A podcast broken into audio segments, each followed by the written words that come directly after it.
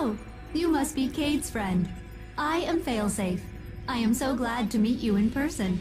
I know you are going to Io. Should you return, I will be happy to assist you in researching the Vex. We could steal their stuff. That was a joke. Stealing is wrong. Usually. But the Vex are alien robot monsters. Standard moral parameters do not apply. It's not murder if it's robots. Please come visit me again. Everyone I've ever known is dead, and their bones are dust. I am very lonely.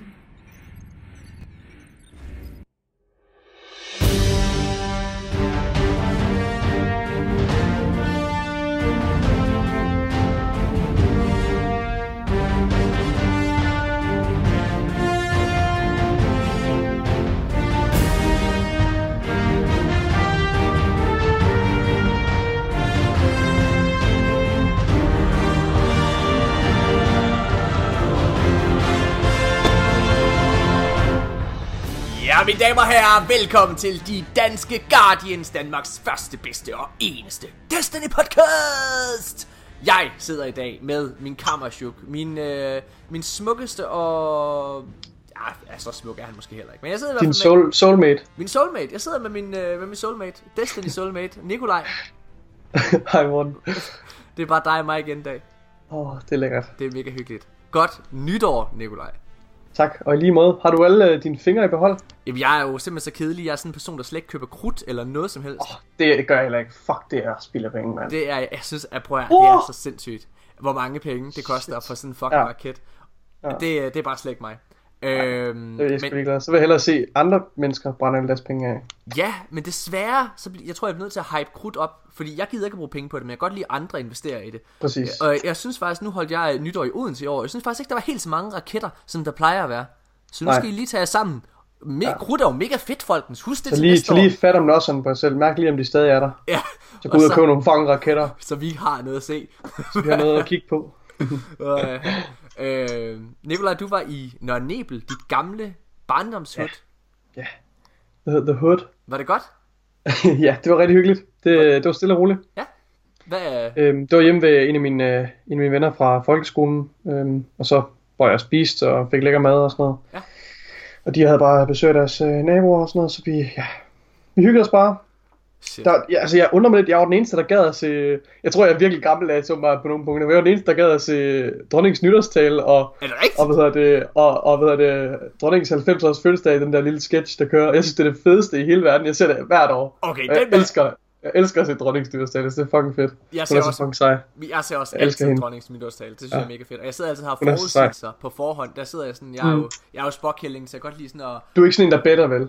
Nej, men vi leder sådan lidt, og i år, der fejlede jeg 100%, fordi jeg var sikker på, at dronningen, hun ville, på grund af sidste års fuck-up, hvor hun slet ikke kunne huske noget som helst, og rode rundt i papirerne og alle ting, så troede jeg, at hun ville give stafetten videre i år. Det var det, jeg håbede på. At, jeg håbede, at når vi tændte for det, så sad dronningen der ikke, så var det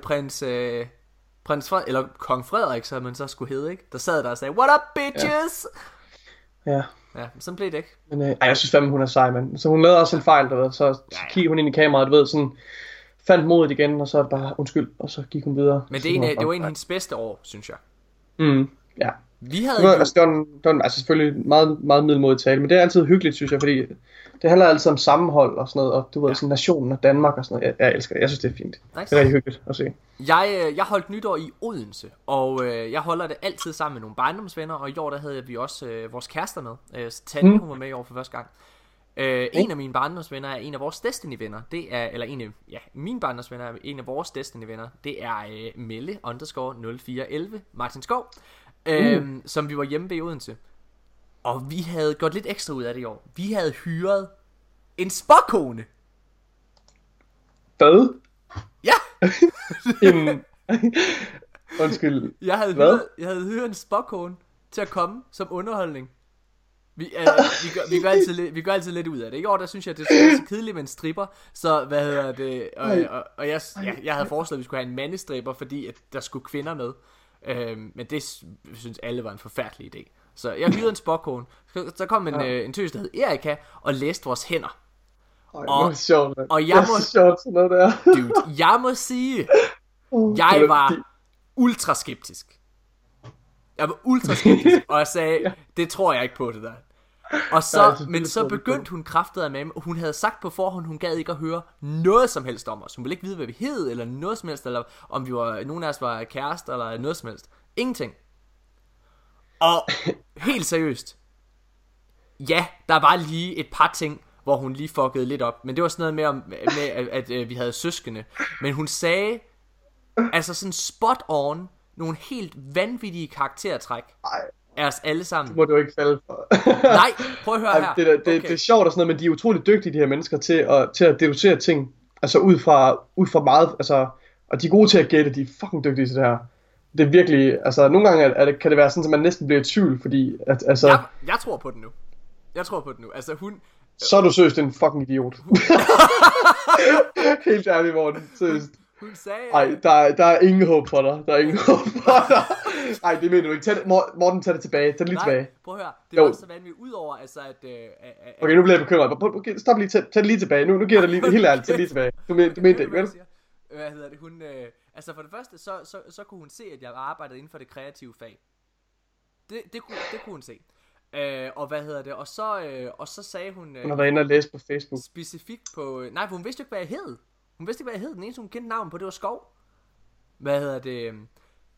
Nå, men det jeg så siger, det er så kunne hun læse, at hun kunne mærke, jeg havde et stort temperament.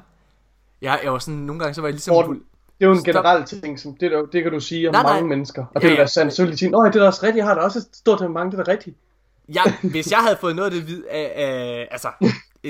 at vide af det, som de sagde om de andre, så havde jeg sagt nej. For eksempel, hun sagde til min kæreste, Tanja, hun er jo ultra stresset lige nu, på grund af, at vi er ved at flytte i hus, og der er alt muligt ting. Hun er ultra stresset.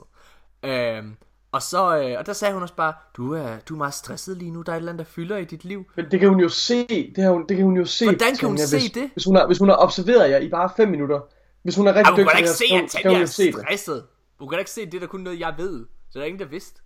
Men selv, altså, så er det jo, bare at skyde i tågen. De gætter jo bare, og så finder de et eller andet. Okay, hun sagde så specifikt, at jeg havde et kæmpe temperament, og det handlede altid om, at jeg kunne ikke have, når jeg følte mig uretfærdigt behandlet. Og det er rigtigt. Altså, hvis der er noget, hvis jeg ved, at jeg har ret i en sammenhæng, eller et eller andet, så bliver jeg ualmindelig ej. Det er rigtigt. Nå. Nikolaj. Jeg var også den eneste, der troede på det den aften. Det er ret nederen, jeg kan godt mærke, at jeg sidder alene. Du er så dum, man. Det var sjovt, det godt. Nå, men i hvert fald, det var helt fantastisk. Og så var vi jo uden til, og så mødte vi Abdi, vores gode ven. Og det var helt fantastisk. Og han gjorde mig opmærksom på, at jeg er alt for gammel, Nikolaj. Fordi Abdi, han tog os med ind på noget, der hedder LA Bar, som er en lille klub for... altså, for sådan der helt... Der har jeg været i Odense. Ja. En klub for helt unge 20-årige. Det var helt forfærdeligt, Nikolaj. Musikken er så høj, du kan ikke tale sammen. Og så Abdi, han havde købt sådan en kæmpe fucking, altså en balje med vodka og Red Bull. Altså han havde givet sådan 3.000 kroner eller et eller andet for det. Så vi kunne ikke bare lige sådan smutte fra det. Nej. Vi kunne ikke bare lige sige, Abdi, skal vi ikke gå hen på et andet sted, hvor vi kan sidde og snakke? Det er sådan en rookie mistake. Man starter ikke med at gå ind på et diskotek. Man starter med at drikke sig i hegnet, og så går du ind på et diskotek, når du er fucking stiv. Man kan jo ikke sidde og snakke, det er jo ikke hyggeligt at sidde på diskotek. Nej. Altså, jeg tror det var ret hyggeligt for Abdi. Og lige indtil jeg begyndte at snakke om hans KD. Det synes jeg lidt var sjovt. Så blindede han. Han blev fuldstændig. Det var fordi, at altså der var virkelig mange kvinder der synes Abdi han var en flot mand. Og så kunne jeg bare se, at jeg skulle lige tage ham lidt ned igen. Så sagde jeg bare, Abdi, din KD, den er jo ikke så god. Ej, Morten, det skal jo ikke snakke om nu. Du skal ikke snakke om KD nu. Jamen, Abdi, det var mindet fra en test. Den er kun på 0,89. Morten, stop! Stop på det KD. Jeg gider ikke snakke om det. Kun på 0,89. Prøv, han er meget bedre end det. Abdi er meget bedre. Han havde en virkelig dårlig start. Det er derfor, jeg bliver helt... Ej, jamen, det er vanvittigt. Nå, okay. Det var en fantastisk aften. Det var virkelig sjovt. Hyggeligt. Nå. Mine damer og herrer, lavede du noget nyårsaften? Var du sammen med nogle kvinder eller et eller andet?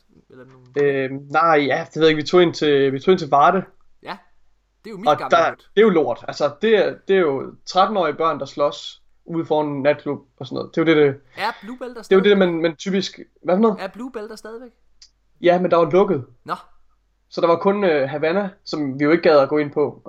Og så var der fucking mange. Der, jeg tror, der var kø, sådan 100 meter kø eller et eller andet. På Big Ben så, eller hvad? Ja. Ja, så det var også lukket. Nå. Vi gik ind på sådan, vi gik ind på noget, der hed Stuen eller et eller andet. Et eller andet Stuen. Okay. Som er sådan en mega lille bar, der lå sådan lige ved siden af Havana. Ja. Men det var fucking hyggeligt. Så sad vi derinde, og vi var heldige at få et bord. Og der kom så mange mennesker senere på natten der, hvor vi, altså vi sad på det, vi turde ikke gå for det bord der, for det var det eneste sted, man kunne sidde i. Men så kom der nogle mennesker over fra min folkeskole, som jeg ikke har set siden 8. klasse, og det var fucking fedt. Der var flere af mine veninder også, som nu har været ude at rejse, og altså, der er bare sket så meget, jo. De har jo været på gymnasiet ligesom jeg selv, og sådan noget, og vi har slet ikke snakket i al den tid der, og sådan noget, så vi har bare mega mange ting at snakke om. Fik du en møsser? Nej, det kan jeg ikke. Nej.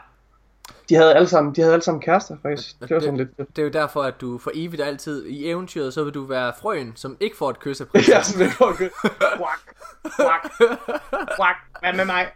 Hvad hedder det? Nå, Nikolaj. Det var rigtig hyggeligt. Det her, det er en Destiny podcast, og vi er gået ind i et nyt år. Og altså, for fanden mand.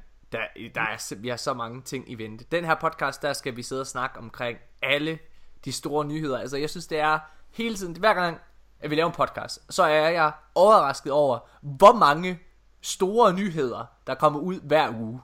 Denne uge er ingen undtagelser. Vi har også et ret centralt samtaleemne, og så har vi en ret stor og vigtig annoncering omkring vores eget community. Den skal I lige blive hængende for at høre lidt om. Ja.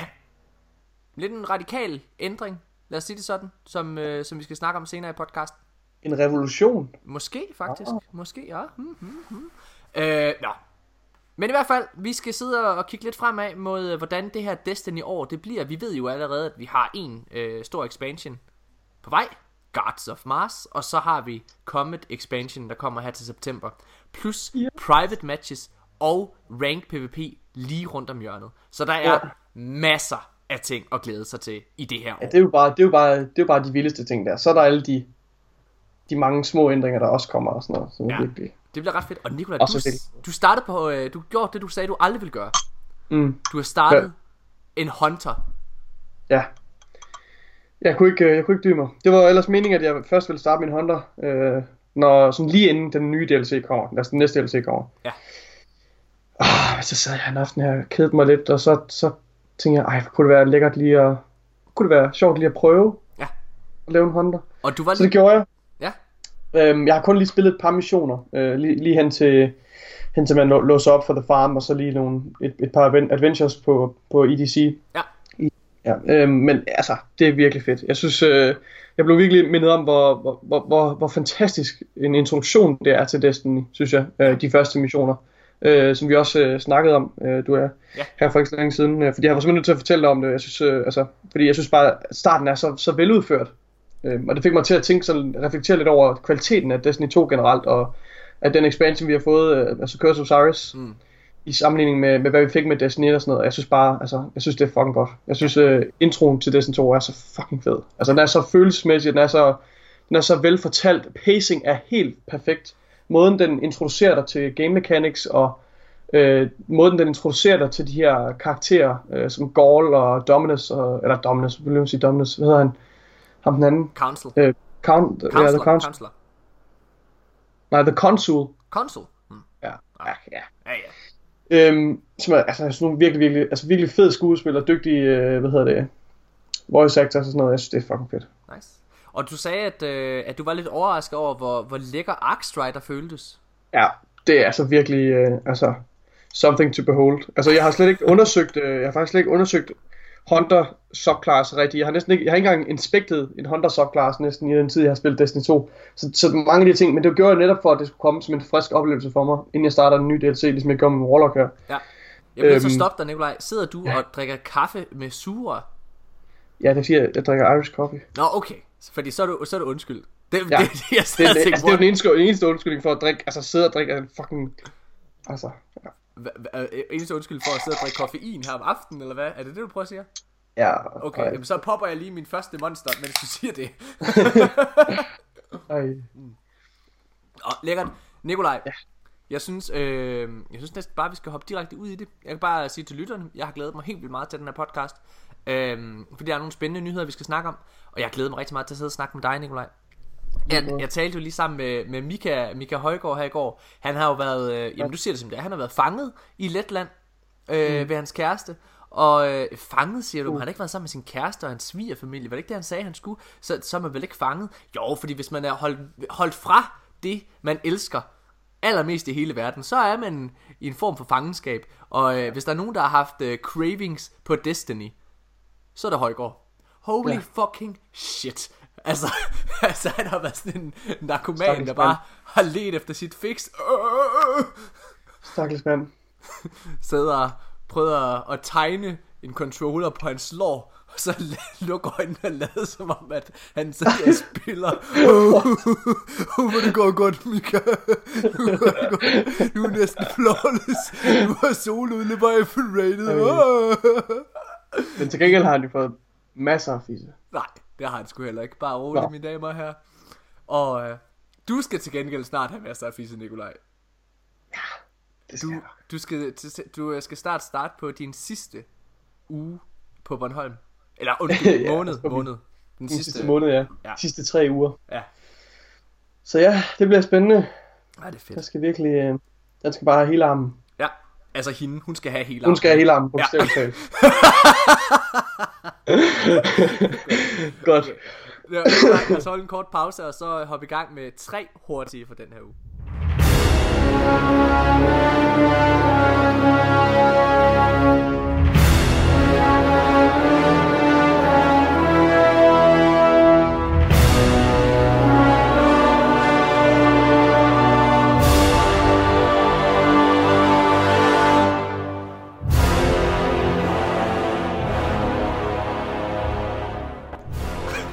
Nikolaj, jeg har lige træet pause, og så begyndte du at fortælle, Morten, vi bliver nødt til at slette arkivet af podcasten, hvis vi nogensinde bliver kendt.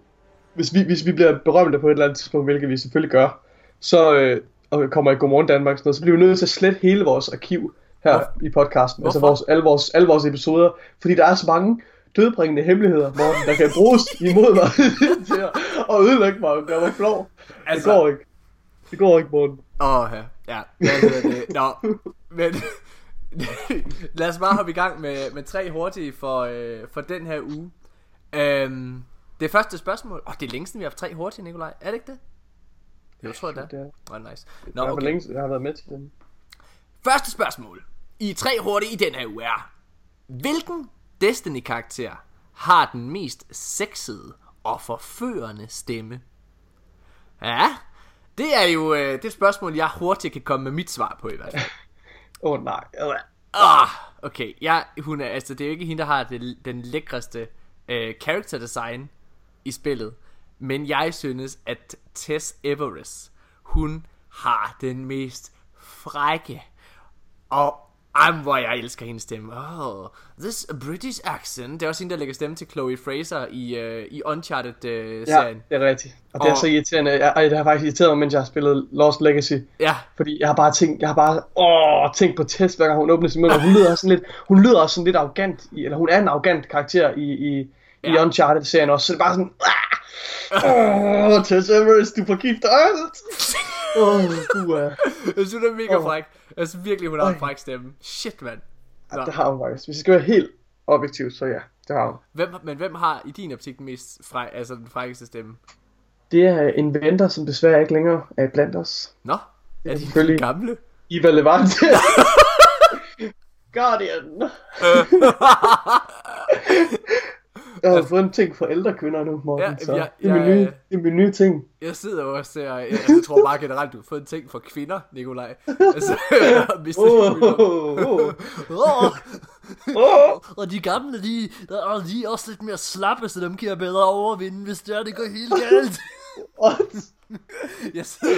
Jeg sidder og ser den der Mindhunter-serie lige nu. Ja. Den er ret god.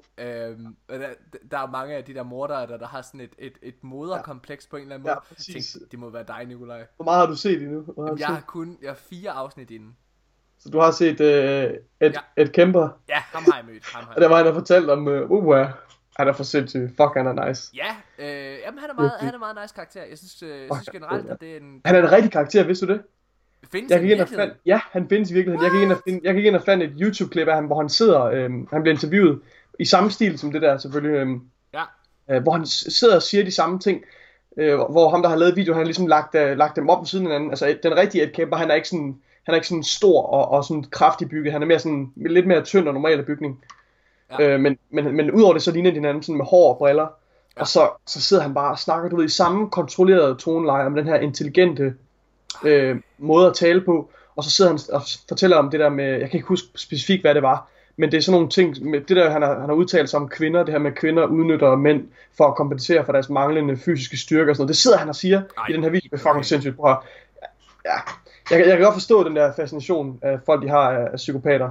Altså sådan... det er blevet rimelig udknippet i tv-serier og sådan noget, men jeg synes, de gør det rigtig godt i mange. Ja, jeg synes David Fincher, han har taget et originalt take her. Jeg kan godt lide det. Det er ret fedt. Nå, men er dit svar er jo ikke Tess, eller undskyld, Eva Lavante, Nikolaj. Hvem har den mest sexede og forførende stemme i Destiny? Så bliver jeg nødt til at sige fucking... Tess Everest. Nice. Oh yeah. Nå, nu skal vi til et andet spørgsmål i den helt anden boldgade, men måske lidt tæt på det, vi lige snakkede om med psykopater. Hvem er den mest uhyggelige karakter i Destiny-loven? Det vil sige ikke bare in-game i spillet, men i loven generelt. Jeg kan godt komme med min først, hvis du har brug for det, Nikolaj. Ja, det må jeg godt. Jeg synes, at Wormguards er de mest uhyggelige og klamme skabninger i alt, hvad jeg har hørt om i Destiny.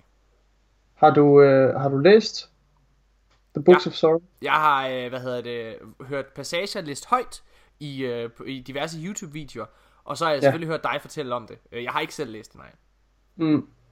Vil du prøve at fortælle lidt om, hvad Wormguards er?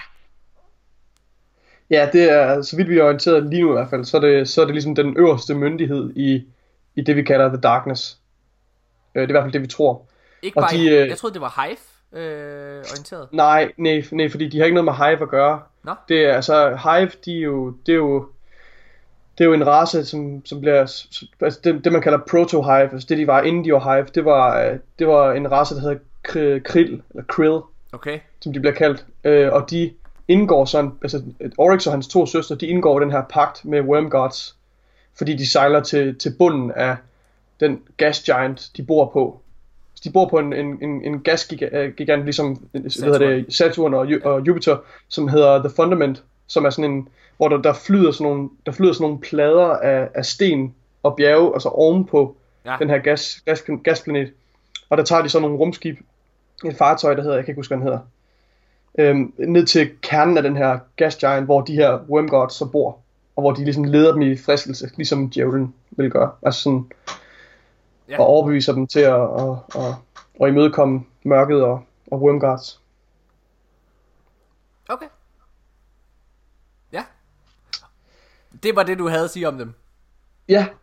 Det er det, de er. Men altså, hvad kan de? Prøv at fortælle, hvad de kan. Hvorfor? Altså, de har parakausale kræfter, ligesom, eller det, som Bungie har døbt som, altså paracausal, altså kræfter, der overskrider den normale fysikkens love, altså kausalitet, som er sammenhæng mellem cause and effect, årsag og virkning. Ja. Hvad hedder det? Så de har overnaturlige kræfter, ligesom Traveler's Light har. Ja. Så på den måde er de ligesom det naturlige modstykke til Traveleren i den forstand. Så de også... er utrolig magtfulde, og meget mere ved vi ikke om dem. Er det også dit svar på, hvem den mest uhyggelige karakter i Destiny-loven er? Jeg vil sige Oryx, okay. Og det er mere på grund af Oryx og hans søsters togt gennem universet. Ja. Altså hvor de har destrueret tusindvis af civilisationer. Nogle af dem er kæmpestore og kolossale og meget mere udviklet end os selv. Ja. Og altså deres magt og deres kræfter er sådan virkelig skræmmende. Ja. Og det er fucking heldigt, at det lykkedes os at besejre dem, men det er jo på grund af The Law of the Jungle. Altså når Guardians arbejder sammen, så kan de opnå alt. Det er jo ligesom det, der er modstykket til Oryx's Sword Logic. Ja.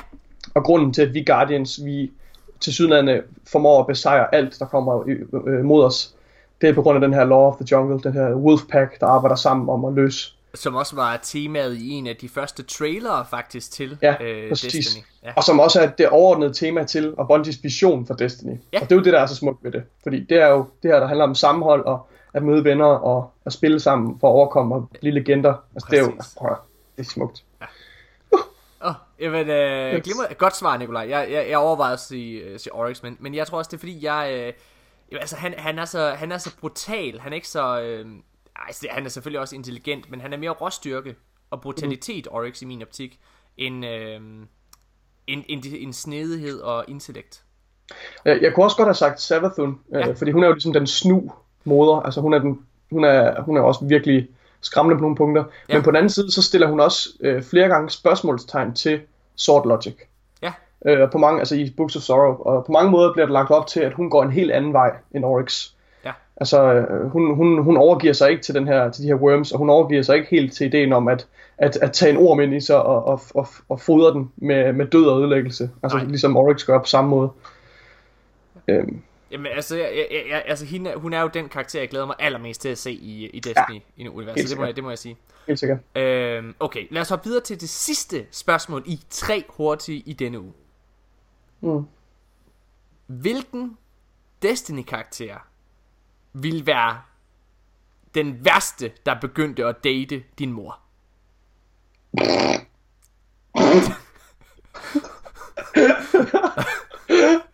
Okay. Nikolaj, din mor er jo single, Nikolaj. Og det her spørgsmål, det er lavet specifikt til dig. Det er meget, meget forsigtigt, Morten. Hvem vil du være allermest bitter over nu og humpede din mor lige nu? Vil det være Lord Shax, Zavala? Jeg ved ikke, jeg skal... Prøv at give mig lige... Hårfåren. Du bliver nødt til at starte. Jamen altså, for fanden. Jeg tror, at den værste karakter, der kunne date min mor, det var bare sådan en lille træl. Det var bare sådan lidt træt. Fordi så havde mor, du kan da meget bedre end det, mand. Du kan da meget mere end det. Og sådan en lille træl, der bare sidder og piller ved min mors fisse. Det gider jeg da ikke at se på. Nej, stop nu, mand. What the fuck? Ja, nå. Ej, ellers hvis det skulle være en reel karakter, og ikke bare en modstander på den måde. Jamen altså, så tror jeg da, det ville da være ret nederen, hvis det var der... Eva Lavante var taget hen. Hun lå knaldet sådan en gammel dame. Ej, jeg tror Lord Shax ville være mest nederen. Ja, fordi han ville jo bare, altså, den mand han er jo. Jamen det ville være så nederen, for du skulle sidde og du kan jo høre igennem væggen, ikke også? This is amazing! Slip her down! Crush her! I will crush you.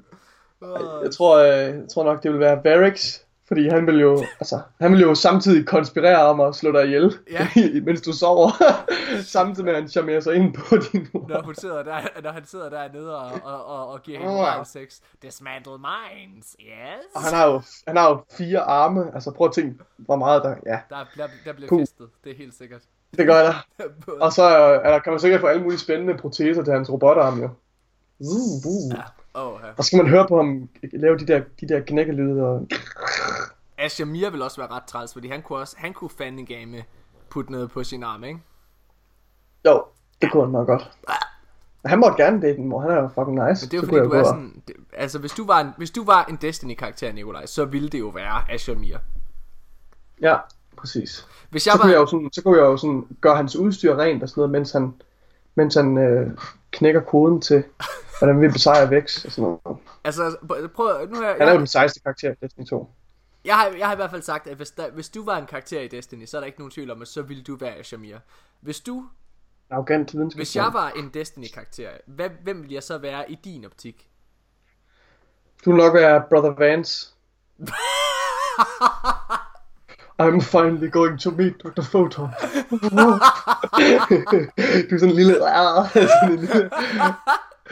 Uden ryggrad, der skriver så meget artist, som skriver bøger og alt muligt, og tror, han er den sejeste i hele verden. Jeg tror, så snakker om forudsigelser hele tiden. Ja, det kommer altid en prophecy. The prophecy! It's written in the stars. Osiris, Osiris. Det er sindssygt. Nice. Det ville du jo være, men især det med profiterende. Det ville jo være godt advance. Jeg har fået navnet Spock-jællingen, desværre. Det er jeg ked af. Jeg er der selv. Nej, Litonian. Over Twitch. Det er god nok. Nå, hvor fanden da.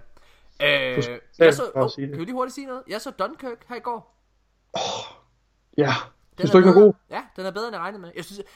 Jeg synes at det er Christopher Nolans svageste film. Og det er ikke fordi den er dårlig. Jeg vil give den 5 ud af 6. Men grunden til at jeg synes det er den svageste, det er fordi det er den der er mindst en Christopher Nolan film.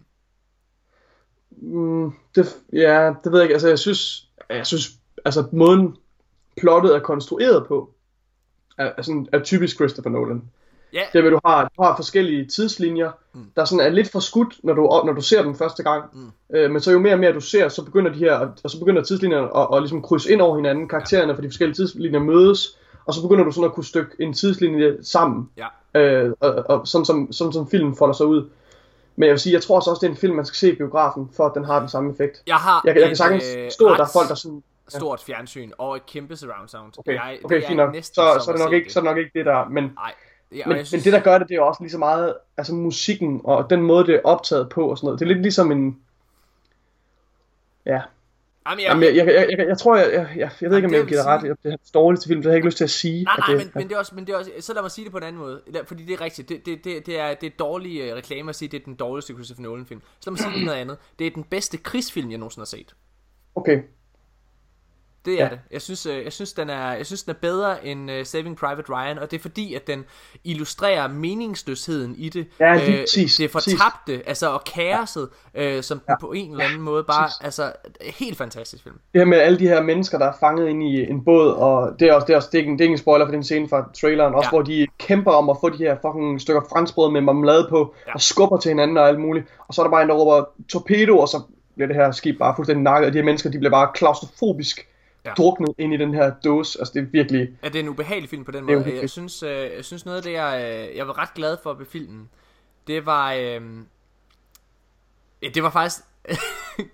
det var, at den virkede så velkendt. Altså, den virkede så ægte. Og der er det selvfølgelig lidt snyd, fordi den er filmet i Danmark, blandt andet. Hvorhenne? Hvad siger du? Hvorhenne? I Gilleleje er den filmet, ude på stranden. Er den filmet i Gilleleje? Ja. Og kæft mand, hvis jeg vidste, at der blev filmet en Christopher Nolan-film, så havde jeg kraftigt med at kørt op til Gilleleje. Mine bedsteforældre bor i Gilleleje. Ja, men det, du kan også se det på stranden, at det er Danmark. Men altså, jeg synes, den ser så fucking stor ud, den strand der. Ja, men det er jo nok snydt lidt. Mener du så, det Gilleleje by, eller hvad? Som de løber ind i og sådan noget? Er det der inde i bydelen, eller hvad? Nej, jeg er ret sikker på, det er stranden. Strand og by. Er det kun stranden? Altså, der er flere, altså den er ikke kun filmet i Danmark, det er mange forskellige steder, ikke? Det er fordi byen den grænser jo helt op til stranden. Det er derfor jeg siger det. Ja, jeg er ret sikker på. Altså jeg er ret sikker på at det er den. Okay. Nå. Det bliver det. Google det altså lige. Ja, gør det. Det kan du lige gøre, og så kan du komme med svaret efter at vi er færdige med den her pause, Nikolaj. Ja. Fuck, vi er Speedy Gonzales i dag. Det er også fordi at jeg glæder mig så meget til at snakke om de her nyheder, at jeg godt mærker at skynder mig lidt til at komme frem til det. Godt. Jeg stopper nu, Nikolaj. Så er det pause.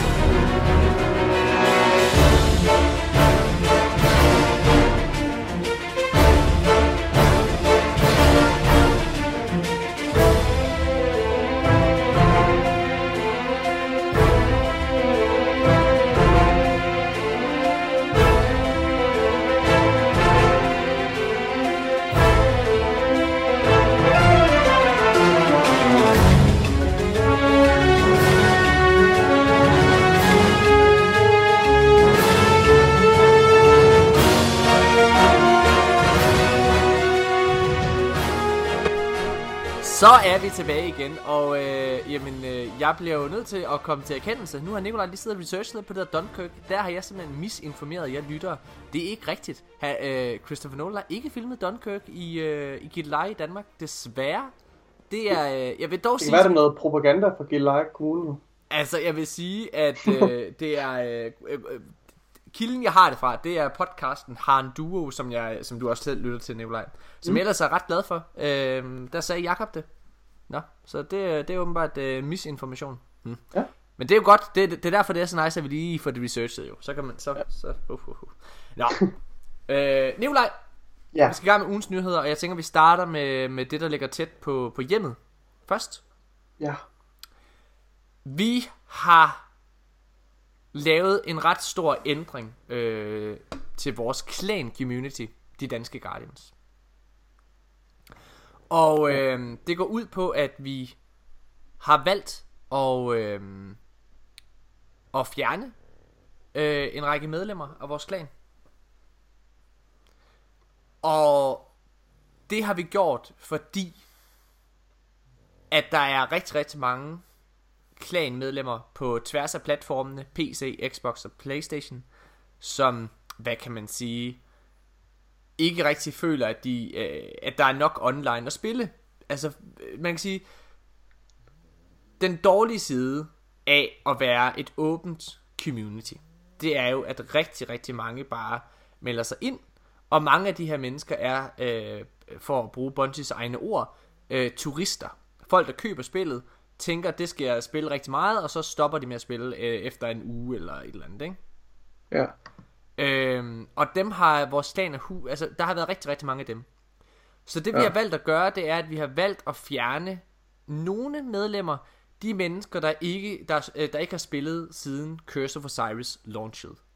Man behøver ikke at have købt Curse of Osiris, men hvis du ikke har spillet inden Curse of Osiris, så har vi valgt at fjerne medlemmer. Og vi har selvfølgelig skrevet en rigtig fin besked til alle mennesker, hvor vi har sagt, at de er meget velkommen tilbage, hvis der de har lyst til at være en del af det aktive, et aktivt klanmiljø. Men det er simpelthen derfor at styrke vores, hvad kan man sige, vores interne relationer. Målet det er, at vi har en klan på PC, en på Xbox, 2, måske 3 på PlayStation. Men hvor alle medlemmer dog så er forholdsvis aktive. Og det er noget vi er i gang med lige nu. Så vi lukker nogle klaner, i hvert fald 2-3 stykker. Og så må vi tage det derfra. Det er noget vi meldte ud i vores klangrupper her tidligere i dag, hvor vi optager. Og det har fået ret god opbakning, synes jeg. Også for de mennesker som faktisk er blevet berørt af det. Ja. Ja. Det synes jeg er nice. Ja. Så igen, hvis du sidder derude og lytter til podcasten og lige har fundet ud af, jamen jeg har da ikke spillet Destiny siden Curse of Osiris, så skriv bare til os. Altså hvis du gerne vil være en del af communityet, så må du meget gerne det. Vi har bare behov for at vide, at der er liv i den anden ende. Så det er egentlig det. Så det vi valgte at gøre til fordel for... Det er mere for at starte forfra lige at være lidt mere selektiv med hvilke mennesker der kommer ind. Det skal også være nogen der rent faktisk spiller spillet. Ja, det er rigtigt. Altså vi stopper nok lidt med at bare lade alle komme ind. Du skal vise en eller anden form for aktivitet. Og det er simpelthen fordi nu har vi set hvordan det kan gå. Og vi har jo været rigtig, rigtig glade for at der har været så mange. Vi kunne også godt have været halvvejs inde i vores 6. Destiny-klan på PlayStation lige nu, hvis det skulle være. Men vi har snakket lidt om det her over juleferien, at vi ikke synes vi skulle åbne den, fordi at der er simpelthen så mange der bare kommer ind, og så går det ud over de hardcore spillere der er tilbage. Så det håber vi at der er forståelse for. Vi er i hvert fald rigtig glade for beslutningen, og det er noget som folk bliver fjernet fra grupperne i løbet af den her uge. Og så i næste uge, der når de pågældende klaner har fået deres klanengrammer, så flytter vi dem så over i de nye eller i de gamle klaner der er plads i. Ja. Godt. Har du noget at sige til det? Nej, ikke rigtigt. Nej. Jeg synes du... Jeg kan fortælle at det er en beslutning som er truffet af alle klanledere. Det vil sige vi er jeg tror vi er 9 mennesker i det hele, som har siddet og snakket omkring det her i går aftes. Så det er ikke bare, det er ikke noget vi trumfede igennem med podcasten eller sådan noget. Der er bred enighed omkring det. Ja. Godt. Nikolaj, skal vi hoppe videre og så snakke omkring de rigtige nyheder, de store nyheder i vores community? Lad os det. Okay, lad os starte med det jeg har glædet mig lidt til lige at annoncere, fordi at alt hvad vi sagde i sidste episode af podcasten omkring Gods of Mars, at det er leaget og så videre, det er rigtigt. Alt hvad vi ligesom altså, er kommet med af annonceringer i forhold til det har været rigtigt. Der er ikke noget der som er fake. Men det der sker, det er at faktisk to dage efter at vores podcast er gået i luften, så kommer der et japansk leak, ligner det, hvor det er at der er en synopsis for hele Gods of Mars expansionen. Og dagen efter så kommer der kommer et leak på en amerikansk PlayStation side også med synops. Og det opslag det laver vi faktisk på vores Facebook side, og det gør vi fordi at alle andre nyhedsmedier og hele den brede kamp, altså de melder det her ud som fakta. IGN og jeg ved ikke hvad. Og man kan godt mærke der er gået lidt juleferie i det, fordi at så er der jeg hørte det fra dig, Nikolaj, og du sendte et link til PlayerUnknown, en rigtig dygtig YouTuber. Vi kritiserer ofte YouTubere her i podcasten, men PlayerUnknown han er ret dygtig, synes jeg. PlayerUnknown han laver en video, hvor han dissekrerer fuldstændig det her leak og fortæller hvorfor det her det er fake. Og det er og det der er fake ved det, det er det hele. Altså han går ind og viser sådan i forhold til billeder, og at det billede der ligesom er brugt op ved altså hvad kan man sige som profilbillede til det, eller hvad man kan sige på PlayStation siden, det er sådan et der er sådan strukket ud. Altså man kan tydeligt se at det her det er ikke rigtigt, og den går sådan lidt ud over linjerne når man zoomer helt ind. Altså man kan se det er faktisk ret dårligt lavet. Det er virkelig sådan. Så hvorfor tror du at folk er så hurtige til at melde det rigtigt? Fordi altså jeg tror det her fake leak det kommer på et perfekt tidspunkt. Kommer julefan. Det kommer, ja, men også i forhold til at Gods of Mars lige er leaget, og at folk allerede har den her idé i hovedet om PlayStation Network der kommer til at leake det her. Og fordi det først ligger på japansk sprog, som er sådan lidt, som er, hvor man tænker, jamen, så må det være legit og sådan noget. Altså personen har altså alligevel tænkt lidt over, hvordan han vil fabrikere det her leak. Altså det han gør, det er, at ham der har lavet det her fake leak her, altså han har jo kopieret, altså det er jo vigtigt at understrege. Ja, det er bare oversæt. Men folk de undskyldte sådan noget med, at der nok var en eller anden oversætter, der det bare var sådan et draft, der kom til at smide op og sådan noget. Sådan en, men ja, det jeg vil sige, det var, at det er ret vigtigt at understrege, Gods of Mars som titel er... ud fra alt hvad vi ved, det er ægte. Altså det er rigtigt, det er legit. Men det vil sige det er, at han har kopieret, ham der lavede det her fake leak, han har kopieret den måde, den rækkefølge, at Guardians of Mars titlen faktisk røg ud på. Fordi det var nemlig også sådan i september måned, ud fra det vi i hvert fald snakkede om i sidste podcast, så røg den også ud på en japansk hjemmeside først, og så røg den efterfølgende ud på engelsk. Ja. Så det er sådan, det er fuldstændig samme, hvad kan man sige, rækkefølge i det. Altså vi er lidt ærgerlige over at det ikke er ægte, fordi at den synopsis, den beskrivelse af plottet, det var fuldstændig det vi sagde. Altså nærmest en til en det vi forudså, der nok ville ske i den næste udvidelse. Så altså, det er jo spændende. Men den er også meget sikker jo. Altså den er nået frem til de samme konklusioner. Personen der har skrevet det ligger jo nået sammen til nogenlunde samme konklusioner som vi er, fordi det er lidt de sikre hensynninger der er til hvad der kommer. I beskrivelsen der handlede det om at altså i det her fake leak her, vi kan lige læse det højt hvis det er. Altså sådan råt. Skal vi gøre det så folk de kan høre hvad der vi snakker om. Der handler det om at Charlemagne, den anden Warmind, at han har taget Rasputin til fange. Ja. Jeg var umiddelbart lidt skeptisk over for den her idé, for jeg synes det virkede så underligt. Jeg ved ikke lige hvordan du tager en AI til fange. Altså igen det er fake. Nu læser vi noget op der er totalt fake. Det her det er ikke rigtigt. Det her det er jo bare. Det er ikke rigtigt, men alligevel ja. Destiny 2 Expansion 2 Gods of Mars Description.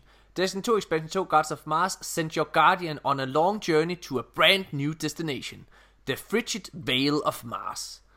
With an array of new missions, adventures, and enemies to fight, Charlemagne has reawoken on Mars and has imprisoned Rasputin within an ancient vault. Work with the elusive Honoré, long thought to be dead, in order to combat Charlemagne's remnants. Free Rasputin and uncover the secrets of Clovis Bray. Altså, der står jo alle de rigtige ting. Da du ringede til mig og fortalte om det her leak, så var jeg var lidt bitter over en ting. Der var en ting, jeg var ret ked af. Og det var, at Rasputin, han bare var sådan en damsel in distress. Altså, at han bare endnu en gang i spillet er en stakkels kvinde i nød, der skal reddes af os tapre Guardians. Så derfor er jeg ret glad for at se, at det ikke er helt rigtigt, det her. Jeg vil dog sige, og det er også grunden til, at jeg læser det højt, jeg tror, at det vi ender med at se, faktisk er lidt tæt på det her alligevel. Selvom det er fake. Og det er fordi, ud fra de samtaler, vi selv har haft og så videre, så er jeg faktisk svært ved at se, hvilke veje de ellers skal gå. Ja. Hvad tænker du om det, Nikolaj? Ja, det ved jeg ikke. Altså, jeg synes... Ja, det ved jeg ikke. Det ved jeg ikke, jeg skal sige. Jeg tør ikke forudsige ting mere. Altså, jeg er blevet så... Hvorfor tør du ikke forudsige ting? Jamen, fordi jeg synes ikke, vi har så meget at tale ud fra. Altså, jeg synes vi har... Altså vi har ikke rigtig lært mere, jo, kan man sige. Nej, efter. Det er rigtigt. Så jeg synes, det er lidt svært. Ja. Altså, så jeg har kommet med mit bud på, hvad jeg tror, der kommer til at ske og sådan noget. Altså, jeg vil ikke... Jeg ved altid ikke, hvad der kommer til at ske. Altså, det er oppe i... Men ja. Hvis man vil høre, hvad vi tror, der kommer til at ske, og hvis man gerne vil høre Nikolaj, hvor han er på et stålfast sted i hans liv, og meget, meget fokuseret, så kan man jo lytte til sidste uges podcast, fordi der er der en helt anden Nikolaj, der bare, ja, nu skal I fucking høre, hvordan skibet fucking står, mand. Nikolaj har talt. Altså prøv at høre, jeg er så glad for det her, det er fake, fordi Nikolaj, han var ulidelig at være sammen med. Altså, Nikolaj, han sagde, jeg havde ret, alle mine forudsigelser har vist sig at være rigtige. Ja. Jeg sagde, Nikolaj, vi har ret, har vi ikke det? Nej, det er mig. Jamen, det er det, nu tør jeg ikke, jeg er bange for at blive hængt ud som en idiot igen. Nu tør jeg ikke udtale mig om det længere. Det er slut med at forudsige. Det må jeg overlade til dig, det der med at blive hængt ud som en idiot. Okay, fedt, mand. Hvad hedder det? Godt nok. Men i hvert fald, det var fake. Det er det okay med. Jeg glæder mig til, at det rigtige, kommer frem. Jeg glæder mig til at høre mere. Der er heller ikke lang tid til, fordi jeg tror, det har jeg også sagt tidligere i podden, jeg tror, at marts, det er ret sikkert. Og skal vi lige prøve bare lige at dvæle et lille øjeblik ved det. Der er 2 måneder til, vi er i marts. Ja. Der er ikke lang tid til. Og inden det her, der har vi nået at have private matches, og formentlig er ranked PvP også kommet. Ja. Det er, altså, jeg tror ranked PvP, det er noget, det glæder mig allermest til. Og grunden til, at jeg glæder mig til ranked, det er fordi, jeg tror, det er det, der er med til at kan give Destiny fornyet liv blandt den spillere. Ranked PvP, det er noget, der har gjort, at et spil som Rainbow Six Siege for eksempel, har kunne overleve i så mange år. Og det samme, det er også en af grunden til, at Overwatch stadigvæk er relevant for dens community. Ja, så det håber jeg da. Nå, lad os så videre til næste nyhed, Nikolaj. Yes. Nu skal vi snakke om noget, du ikke er super begejstret for, og det er microtransactions. Og nu snakker vi ikke... Det her, det er faktisk ikke en nyhed, der er specifik for Destiny generelt som spil. Det her er en nyhed, der handler omkring microtransactions generelt. Og den handler om det store backlash, der har været for spil, der bruger det. Jeg tror selv dig, Nikolaj, du er kommet til en erkendelse af, også efter sådan ligesom har siddet og researchet lidt af, at Destiny faktisk ikke er... den værste, hvad kan man sige, spilpublisher, eller det værste spil, der bruger microtransactions. Der er ikke nogen tvivl om, at hver gang der er et spil, der bruger den type, der bruger microtransactions, så er det en gråzone. Og der skal ikke meget til, jeg tror det var dig, der sagde til mig, Nikolaj, der skal ikke meget til, før det er en snebold, der bare ruller, uden at kan stoppe. Ja, præcis. Det er mere potentialet for, hvad det kan blive til, jeg frygter mest. Altså, det er, hvis det får lov til at vokse, og det begynder at træde ind i sådan noget power, altså pay to win, og flere power items, sådan noget. Ja. Nå, men nyheden her, som vi har taget med, Det er en af cheferne for en af de største spilstudier i verden. Bethesda. Bethesda er blandt andet dem, der har lavet Elder Scrolls-franchisen. Altså Skyrim, Fallout, og det er dem, der står bag Wolfenstein, The New Order og alle de her ting. Mm. Og igen, kæmpe spilstudie. Kæmpe spilstudie, som laver mange forskellige ting. Det er også dem, der har The Elder Scrolls Online. Og fyren her, som vi skal snakke omkring, han hedder Christopher Weaver. Han er grundlægger af, af Bethesda. Det er ham, der har skabt studiet. Og han er også en af skaberne bag hele Elder Scrolls. Ja. Det som det her det handler om, det er at i et interview med Rolling Stones, der kommer han til at snakke omkring, altså ikke bandet, men magasinet, ja præcis. Der kommer han til at snakke omkring hele det backlash, som Battlefront 2 fik på grund af microtransactions. Ja. Eller bare den diskurs der er omkring microtransactions generelt lige nu i industrien. Ja.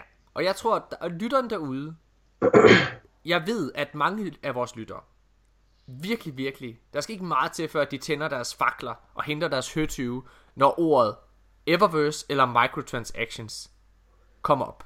Ligesom jeg selv? Ligesom Nikolaj selv. Det er også derfor, jeg havde været ret spændt på ligesom at snakke med dig om den her nyhed, Nikolaj. Ja.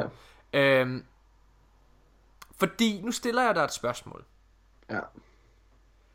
Hvordan vil du have det med, at når du skal ud og købe et spil, at det så ikke kostede 500 kroner for ny, men måske kostede 700 kroner? Altså, det vil nok ikke røre mig super meget. Nej. Altså, i og med, at jeg betaler gerne 700 kroner for et Destiny-spil. Ligesom at jeg gerne vil betale 1000 kroner for et Destiny-spil. Ja. Altså, men problemet er lidt med folk, der måske ikke har råd til det, eller lille Lukas på 11 år, som skal overtale sin kære mor til at købe Destiny til ham. Ja. Det er nok lidt sværere, hvis Destiny koster 700 kroner, end hvis det koster. Og 700 kroner, det er bare tal, vi lige slynger ud, ikke også? Der er ikke, det er bare som eksempel, fordi det argument, han kommer med, det er jo lidt, at hvis vi dropper microtransactions, så der er en grund til, det er der. Og det er for at kunne finansiere udviklingen af AAA-spil, som i stigende grad bliver dyrere og dyrere, og de her hold, der sidder og udvikler de her spil, de vokser hele tiden, og altså, de skal imødekomme endnu stigende krav hele tiden. Ja. Så for at det skal kunne løbe rundt det her, så er du nødt til at have microtransactions. Og alternativt, hvis du ikke har det, så kan det være, at de her spiludgivelser bliver nødt til at koste mere, end de gør nu, som standard, når de kommer ud. For at undgå at have den finansieringsmodel, kan man sige. Ja, præcis. Men jeg tror stadig ikke, det vil være lige så bæredygtigt, altså som at have en revenue, der ligesom er lidt mere konstant. Nej.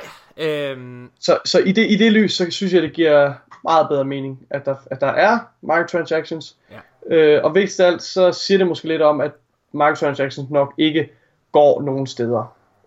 Så det tror jeg er det vigtige, man skal forstå. Det er at det nok er nødvendigt for at finansiere de her spil, hvilket jeg tror, det er. Altså, det er ikke bare noget, han siger for at ligesom at eje os. Nej, fordi han vil ødelægge os og dræbe vores familie. Det er nok fordi det er sandt. Altså, det kræver sgu nok mange penge. Og grunden til at jeg synes lige præcis den her artikel er spændende, Nikolaj, og grunden til at jeg synes Christopher Weaver er interessant, det er fordi Bethesda er faktisk ikke et spil, der på den måde bruger microtransactions så meget i deres spil. Det er der, men det er ikke noget, der fylder lige så meget, som det gør i for eksempel Call of Duty, Destiny, Battlefront eller World of Warcraft for den sags skyld. Det ved jeg ikke, jeg har aldrig spillet sådan noget som Elder Scrolls Online eller lignende. Så jeg ved det sgu ikke, hvis det er overhovedet dem, der laver det, det er det vel. Det er dem, der har... Det er dem, der har Elder Scrolls Online, ja. De publisher bag. Ja, præcis. Men det andet, man skal have med i vente, det er nok, at for det første, man skal acceptere, at det er en realitet. Det går nok ingen vegne. Og det er nok nødvendigt. Ja. Det bliver man nok nødt til at acceptere. Og så kan vi godt snakke om, hvordan det så kan laves på en fair måde, fordi jeg vil have det meget bedre med, og det tror jeg de fleste Destiny-fans vil have, hvis microtransactions føles mindre, altså det man kalder predatory marketing, altså det er sådan noget med marketing, som er sat op på en måde, der gør det altså meget åbenlyst, at de forsøger virkelig, du ved, at stoppe det ned i halsen på dig. Altså, og jeg synes, at selvfølgelig skal det promoveres lidt, men der er også en fin grænse. Altså, det her med, at man henter sine Bright Engrams ved Eververse, og den grund til, at du åbner dine Bright Engrams hen ved Tess, og ikke ved, hvad hedder det, den blå mand, det er jo fordi, at man vil prøve at maksimere den tid, du bruger på at overveje at købe Eververse ting. Og det er bare et eksempel, et meget lille eksempel på sådan noget predatory marketing, eller bare marketing generelt, ikke også? Og det er irriterende, og det er lidt en torn i øjet, når det begynder at fylde så meget spillet, så man konstant skal stå til ansigt med det her element. Jamen, jeg er slet ikke uenig med dig, faktisk. Altså, og med sådan et event her, som hvad hedder det, Dawning, som kun handler om microtransaction, det synes jeg er uheldigt. Nu siger jeg noget, ikke også? Og jeg ved godt, at det er ligesom om, at... Ligesom om vores community har glemt de gamle dage, fordi at de snakker omkring Destiny 1, som om at det hele bare var fryd og gammel dengang. Men jeg synes, at du har helt ret i det der med, at det handler rigtig meget om, hvordan de pusher Eververse. Mm. Og der synes jeg altså, at de var meget værre, og meget af med stort M, i Rise of Iron-året. Fordi i Rise of Iron-året, den måde de for eksempel pushede Eververse, udover at det havde sin egen kiosk, så blev der lavet helt unikke trailers kun til Eververse. For eksempel efter da Rise of Iron launchede, der havde Rise of Irons Eververse sin helt egen launch trailer med en masse gear, som du kun kunne få derigennem. Festival of the Lost, der var sidste år, som også var en kæmpe money grab, altså hvor jeg synes det var usmageligt. Det var usmageligt, præcis, kontra i år. Der var der også lavet en trailer kun til det dår, festival. Og det er det, man lige skal huske, det er, at man skal have det med i mente, at ens holdning til det, der sker lige nu og her med microtransactions, den er dybt afhængig af den diskurs, der er lige nu omkring microtransactions. Ja. Det fylder sindssygt meget i medier lige nu, og det er overvejende negativt, det ting, der bliver sagt om, på grund af alle de her AAA-spil, hvor at lootboxes og alt det her følger. Så det er klart, at i lyset af de her begivenheder, så vil det her selvfølgelig vække flere følelser, end det gjorde i sin tid, hvor der kom trailers, og hvor Eververse ikke var nær så fair, som det er nu. Nej. Med Destiny 2. Nej. Så det er desværre lidt uheldigt, at det er tilfældet. Altså for eksempel The Dawning, synes jeg er et rigtig godt eksempel. Jeg synes faktisk, The Dawning har været et fint event. Vil jeg gerne have haft mere content i det? Ja, selvfølgelig vil jeg det. Men ud fra hvad der er kommet med det, så synes jeg det er okay. Jeg synes gearet derfra er rigtig fedt. Jeg synes en ting der er ærgerligt, fordi det har jo vist sig, Nikolaj, at du faktisk er i stand til at få det gear, det unikke, det dårlige gear, bare ved at spille spillet. Altså hun har solgt det sådan løbende, hver enkelt gear piece, og Bright Dust er rimelig nemt at få. Man kan købe det med Bright Dust, og Bright Dust er ikke super svært at få fat i. Nej. Det handler egentlig om at spille meget. Jeg synes stadigvæk, at Dawning er et lorte-event, for det der kommer med det, altså der kommer Mayhem er super fedt, men som jeg ser på det, synes jeg ikke Mayhem har svaret at gøre med Dawning, og jeg synes ikke alt det her snebold, jeg synes ikke den her hockeybane i Tower har noget at skulle sagt, jeg synes ikke det er interessant content. Og jeg synes der skulle have været noget mere uden for Eververse Store. Det sagt, så synes jeg at Eververse gearet er rigtig fedt, og jeg synes det er fedt at man kan købe det. Og alting har været på sale. Ja. Men det har heller ikke været kommunikeret fra Bungie, at det kom det. Og det er det jeg skulle til at sige. Det var det der var min pointe. Det var at jeg synes det, hvis der er en ting jeg skal komme med som, hvad kan man sige, som konkret kritik til Bungie. Jeg ved godt at der var gået juleferie i den, og Deitch han tog hjem da Dawning launchede og så videre, men de skulle simpelthen have fortalt det her med at alt ville blive tilgængeligt i deres store, så folk ikke var hvad kan man sige, afhængige af RNG, når de klarede deres packages. Fordi det var egentlig de ting, de mødte allermest modstand for i starten. Det var, at man havde så svært ved at få det her fucking gearset. Ja. Og det synes jeg er ærgerligt. Fordi jeg tror, de kunne have undgået noget backlash ved det. Ja, men ikke desto mindre, jeg synes det var en super interessant artikel, og jeg synes det var super interessant at høre Christopher Weaver fra Bethesda sidde og udtale sig omkring det her, fordi han er altså en mand, der har været virkelig mange år i branchen. Han er en vigtig person. Kudos for, han tør at gå ud og sige det. Jeg skulle til at sige kudos, fordi hold kæft mand, altså der skal godt nok ikke meget til, før man bliver fuldstændig flamberet af medierne. lige nu. Men mindre selvfølgelig det tilfælde, at han tager fuldstændig fejl, og han bare ønsker at manipulere os alle sammen og tage alle vores penge og myrde vores familie. Hvis det er tilfældet, så er det selvfølgelig forkasteligt, det han har udtalt nu her. Men det tror jeg ikke er tilfældet. Hvad fanden er det for noget at sige? Jamen det er jo lidt den konsensus, der er blandt de kære Destiny-fans. Det er jo, at det er en ondsidende konspiration det hele jo. Og microtransactions jo er der bare for at hive penge ud af os. For at malke os, som de blinde kvæg vi er. Det tror jeg ikke er tilfældet. Jeg tror virkelig altså, det tror jeg, det er communityet, tror jeg. Nå, hvis du går ind og læser på Reddit, så er det ikke tvivl om, men det er selvfølgelig ikke tilfældet. Jamen, jeg overgår ikke at læse på Reddit. Altså, nej, lad være med det. Jeg går kun på Reddit, når der er kommet en eller anden artikel, og jeg ikke kan undgå det. Nå. Okay, lad os hoppe videre til næste store nyhed, Nikolaj. Ja.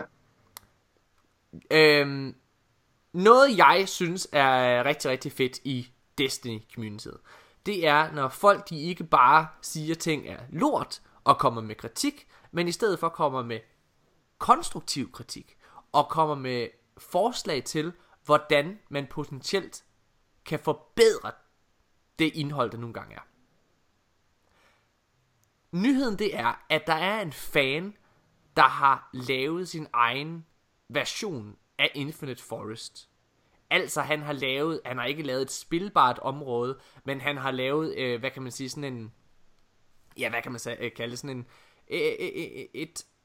en skabelon til, hvordan han synes, at det potentielt kunne foregå. Det han har lavet, det er stort set en form for horde mode.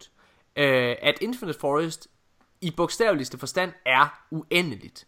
Du bliver ved med ligesom at gå fra sted til sted, og så får du mere og mere rewards, altså flere og flere rewards. Selve det koncept, det synes jeg faktisk er rigtig godt. Og jeg synes, at det er så forfriskende. Det var det samme dengang med Vendors. Så var der også en bruger, der kom med hans bud på, hvordan man kunne gøre Vendors altså bedre. Altså hele, layoutet derinde og så videre. Og den slags ting, det har jeg så meget respekt for. Jeg synes, det er så fedt. Jeg synes, det er et fint initiativ. Men som der også er nogen, der har, ligesom har gjort mig opmærksom på, så synes jeg også, altså nogle gange tager det måske også lidt overhånd, altså fordi det, altså de får det, de her fans, som skriver ind, og sådan, det er et eller andet sted, det er fint nok, men det er et eller andet sted, der er også lidt arrogant, at de sådan tror, at det er så nemt bare at implementere de her ændringer hen over en uge eller lignende. Hvorfor, altså tit og ofte så kommer de her posts også med sådan en opfordring til, hvorfor indfører I ikke bare det her lige nu? Ja. Altså sådan, hvor jeg tænker, det tager sgu længere tid, og det er nok mere kompliceret, end man lige gør det til. Og det er meget fint, at man kan sidde og komme og designe, men når man ikke har en spiludvikler baggrund, og når man ikke sidder med den pågældende game engine, og med det pågældende spil, og med den pågældende produktion, og de pågældende økonomiske begrænsninger, når man ikke sidder med alle de ting på sig, så synes jeg ikke, man er i en position til at udtale sig om, hvad der bør være, eller kan være i spillet. For det ved man ærligt talt ikke noget om. Men det er stadig et fint initiativ. Ja. Der kommer sikkert nogle, der kommer nogle gode idéer på bordet og sådan noget. Det synes jeg er meget fint, men det skal man bare lige huske det her. Det er, man skal ikke lade sig rive med af det, fordi det er fandme sværere, end man lige tror. Jeg synes, det er så godt sagt, Nikolaj. Jeg vil gerne lige knytte en lille kommentar til Infinite Forest, fordi som sagt, jeg synes, det her det er måden, du skal komme med kritik på. Det er det her med at komme med et forslag til, hvordan man kan gøre det bedre. Ja. Det er sagt. Så nu har jeg gået her den sidste måneds tid og tykket lidt på Infinite Forest. Infinite Forest var dengang Curse of Osiris det launchede. Det var en af de største kritikpunkter fra alle medier, fordi at vi fans, vi havde gjort det til mere end det var blevet markedsført til at skulle være. Så vi havde skabt en masse høje forventninger til hvad Infinite Forest skulle være og så videre. Og nu når jeg ligesom har prøvet at være i Infinite Forest mange gange, både gennem Strikes og Adventures og Story. Ja. Nu kommer der en kontroversiel udmelding. Så synes jeg, at ideen, som ham her, han kommer med, om at lave Infinite Forest-delen til en uendelig aktivitet, er mega kedelig. Jeg tror, den ville være død ret hurtigt. Helt seriøst, det havde jeg ikke lyst til. Nej. Jeg synes, at der var en dude, der kom med, fordi der er mange, der gerne ville have haft horde mode. Jeg synes i princippet, at horde mode, der var Prison of Elders faktisk et fint bud på en variant af det, så man ikke bare var det samme sted hele tiden. Så rent faktisk var en eller anden form for variation, både i omgivelser og mechanics. Man kan sige, Arkons forsvar var også hurtigt, altså meget repetitive, og det blev man også hurtigt træt af jo. Ja. Samme omgivelser og så videre. Ja. Og der tror jeg, Infinite Forest ligesom kunne godt have været den her uendelige, ikke fuldstændig random generated, men random rækkefølge, tilfældig rækkefølge af de her forskellige områder, altså nodes, som kommer undervejs, de her grene, som de kalder dem inden for The Forest. Det kunne man godt have udviklet på, og så en eller anden boss i slutningen. Altså personligt så jeg... Det synes jeg virkelig, det kunne man sgu godt have gjort, for at have noget, altså noget replayability of sorts. Jeg så hellere, at hvis de skulle gøre noget med Infinite Forest, så jeg hellere, at de gjorde det til patrollable areas. Altså så du havde mulighed for at gå ind og udforske fortiden, nutiden og fremtiden inde i Infinite Forest med lost sectors osv. Det vil jeg hellere have, at de brugte ressourcerne på. Men nu sidder vi jo bare og spitballer. Altså der er jo, det er jo i princippet ligegyldigt. Jeg synes, men det er jo rigtig, rigtig fint. Ja. Man kunne også godt have brugt Infinite Forest på andre måder, altså til at måske udforske nogle omgivelser, som er uden for vores rækkevidde, men som vi bare kunne simulere. Så det er ikke bare, at de her vækststrukturer, du hopper rundt på inde i det her Infinite Forest-område, men at du måske blev sendt steder hen, som vi ikke altså, kan nå. Altså, og det punkt, vi er i historien. Altså at opleve forskellige ting. Ja, hvis vi skulle lege lidt med, altså lad os lege med, at vi bare har et uendeligt budget, og vi kunne gøre Infinite Forest til lige det, vi ville have. Så det, jeg gerne vil have, Nikolaj, det fortalte du mig inden Curse of Osiris launchet. Og det var, at man for eksempel kunne tage hen og se Battle of Twilight Gap, for eksempel. Ja, der er en version af det, altså bare opleve forskellige begivenheder rundt omkring i loven. Altså fordi, det er jo en simulator, ikke også? Og Hive simulerer jo, eller Vex simulerer jo ting, som, altså undskyldningen de kommer med, at der er Hive og Cabal og sådan noget inde i Infinite Forest, den er ret kedelig, det er bare, de simulerer, hvordan de kæmper mod hinanden, de simulerer, hvordan vi Guardians slår dem ihjel og så videre, altså det er en lidt kedelig forklaring. Ja. Så kan du også godt strække det til, at vi tager ind i Infinite Forest og bliver sendt hen til de gamle, til Reef Wars, hvor Queen kæmpede mod House of Wolves og de andre Fallen Houses, fordi de gerne vil lære om hendes strategier, eller analysere, hvordan slaget gik, eller sådan nogle ting. Ja. Det kunne man også sagtens lave det kreative hop til. Altså, og så kunne vi udforske forskellige begivenheder. Det ville nok have været ret dyrt. For at lave det på en ordentlig måde, så ville det nok være nødt til at være sådan næsten story mission kvalitet med NPC's, der løber rundt og siger ting til hinanden, voice lines og en masse animation. Det ville nok have været fucking dyrt jo. Ja. Sindssygt dyrt. Ja. Ikke nok med, at du skulle lave omgivelserne. Men selvfølgelig ville vi gerne have det. Selvfølgelig ville vi gerne have det. Det ville være sindssygt fedt, ikke også? Og jeg har også tykket lidt på min kritik i forhold til Curse of Osiris missionen, eller historien, som jeg var ret skuffet over generelt. Og det er jeg stadig på nogle punkter. Og jeg tror, at nu har jeg haft tid til ligesom at tænke over det. Jeg tror, hvis jeg skulle komme med et kritikpunkt nu, eller ligesom opsummere min kritik for Curse of Osiris historien, så er det, at jeg føler, at der sker egentlig ikke noget i hele midterdelen af historien, andet end at du leder efter et kort, og du leder efter en måde at kunne bruge det her kort på, til at finde Panoptis. Det er så kedeligt et koncept, og det synes jeg rent faktisk er en virkelig dårlig del af historien. Ja. Det sagt, så synes jeg stadig, at Curse of Osiris gør noget godt, fordi den viser os Traveller på Old Mercury, og den viser os det her med Osiris og hans projections, der altså tusindvis af projections, der undersøger forskellige virkeligheder og sådan noget, Infinite Forest, og det her med, at vi kæmper side om side med ham. Nu genspiller jeg den her Omega-mission, den sidste mission, Curse of Osiris, og det er virkelig godt, men der skulle bare ske noget andet i den tid. Der kunne vi godt have brugt den her tid på at lade Osiris, den her mentor, tage vores hånd og så se forskellige virkeligheder, eller han kunne måske forklare os forskellige ting, låse op for nogle mysterier, altså udforske tingene lidt, fordi Osiris er blevet hypet op som den her, ikke alvidende, men utrolig vise Guardian, som har brugt det her næsten uendeligheder, ikke også, på at udforske virkeligheder, virkeligheder. Så for fanden viser os noget af det. Det fik vi jo i form af den der Old Mercury, men jeg synes godt, man kunne have brugt noget mere af det, i stedet for at vi skulle rundt og lede efter kort. Det synes jeg, så det der min kritik ligger. Som sagt synes jeg stadigvæk, at Curse of Osiris er en fin historie, en god historie. Den har som sagt en god struktur, hvis man skal kalde det. Jamen, og synes jeg, at DLC'en i helhed er en af de bedste DLC'er, vi har fået.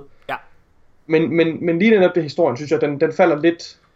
Den halter lidt. Jeg synes ikke, det er en fremragende historie. Det er i hvert fald langt fra den bedste historie, vi har fået i Destiny. Jamen, det er vi helt enige om. Altså selve historien der altså, er vi ikke enige om, at hvis vi skulle rangere alle historierne, altså så vil du også sætte det på din tredje plads. Altså så med hvad hedder det, til den 2 på førstepladsen, Taken King, andenpladsen. Taken King, og så vil jeg nok sætte...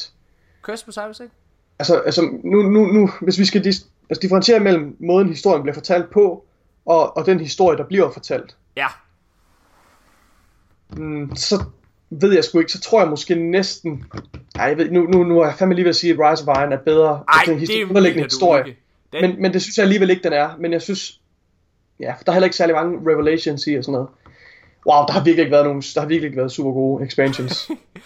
Der har ikke været super gode historier. Nej, og det er kun Taken King og Destiny 2, som jeg synes er virkelig gode historier. Det er ikke rigtigt. Hvis du lytter til hvad hedder det, community lige nu, så er House of Wolves og Dark Below, det er nogle af de bedste historier og DLC'er, vi nogensinde har fået i Destiny. Jeg bliver nok nødt til også at smide Curse of Osiris som den tredje bedste. Ja. Jeg er enig med alt, hvad du har sagt, Nikolaj. Jeg synes, at Curse of Osiris har lidt på samme måde som Rise of Iron. Rise of Iron har nogle helt fantastiske missioner, altså hvis du bare ser på dem helt separat. Ja. Altså der har Rise of Iron virkelig nogle fede missioner. Curse of Osiris har lidt det samme. Jeg synes for eksempel altså slutmissionen Omega, som du siger, er fænomenal, synes jeg. Jeg synes at den mission, hvor du kommer ned og finder Shakiras ghost, eller Shakira ghostet, med alle de her beskyttere af hende, som bare ligger døde, synes jeg igen er mega fed. Og du kommer over i et helt nyt område af European Dead Zone, hvor du ikke har været før, synes jeg også er rigtig fed. Ja. Og lad mig lige sige, prøv at de der locations, man kommer til, de er jo fantastiske. Gudesmuk. Det er slet ikke noget, og pyramiden har ikke noget imod at besøge igen, hvis den historie, der bliver fortalt der, er spændende. Ej, det er den bare ikke. Og det er også... det her kæmpe store æg, vi skal ind i, den her kugle, vi skal ind i, som også er der, det som også udgør de 2 strikes, det er jo også nogle fantastiske omgivelser. Det kan du slet ikke komme udenom. Og altså, de fortæller i selv også meget historie, men jeg er helt enig med dig, at jeg synes selve historien som sådan er egentlig lidt slap. Det der gør, at Curse of Osiris historien bare dog er ret god, det er fordi at den hænger sammen. Ja. Altså det er det, og det er også fordi den historie, den skal fortælle, er også ret simpel. Altså det er igen det her med, at den handler om Vex for det første, tror jeg. Den handler knap så meget om Osiris. Enig. Jeg tror det er det, den original har været til for. Den er til for at fortælle, hvad Vex er, og hvem Vex er. Altså det snakkede vi også om i sidste podcast, hvad der formentlig har været den originale pitch til den her DLC, hvad den skulle indeholde. Og der Vex tror jeg bare intro. Ja, det er det. Nå, Nikolaj, lad os... Så Curse of Osiris er jo både en intro til Vex og en intro til Osiris, så den kan jo ikke være... Den kan ikke være lige så dyb og udforske alle de her mysterier, som kommer efterfølgende, når vi har stiftet bekendtskab med dem. Ja, lad os lukke den der. Nikolaj, lad os holde en kort pause, inden vi tager sidste halvdel af vores nyheder. Jeg fortæller, at den nyhed, vi skal snakke om lige om lidt, er ret stor.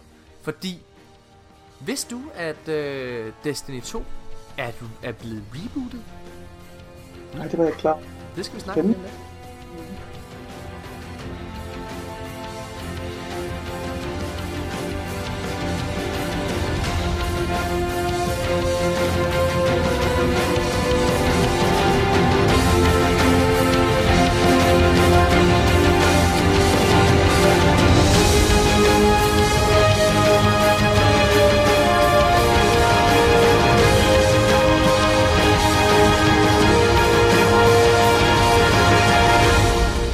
Så er vi tilbage, mine damer og herrer. Ja, det er, jeg tror det er første gang nogensinde, vi har haft en reel lang pause her i podcasten, fordi Nikolaj, han kigger mig spiller.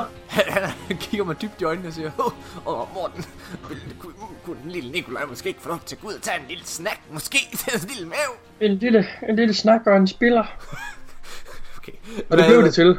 Nå, Nikolaj, inden vi havde pausen her, så teasede vi lidt for en nyhed, der er kommet ud. Omkring at Destiny 2 faktisk blev rebootet i 2016.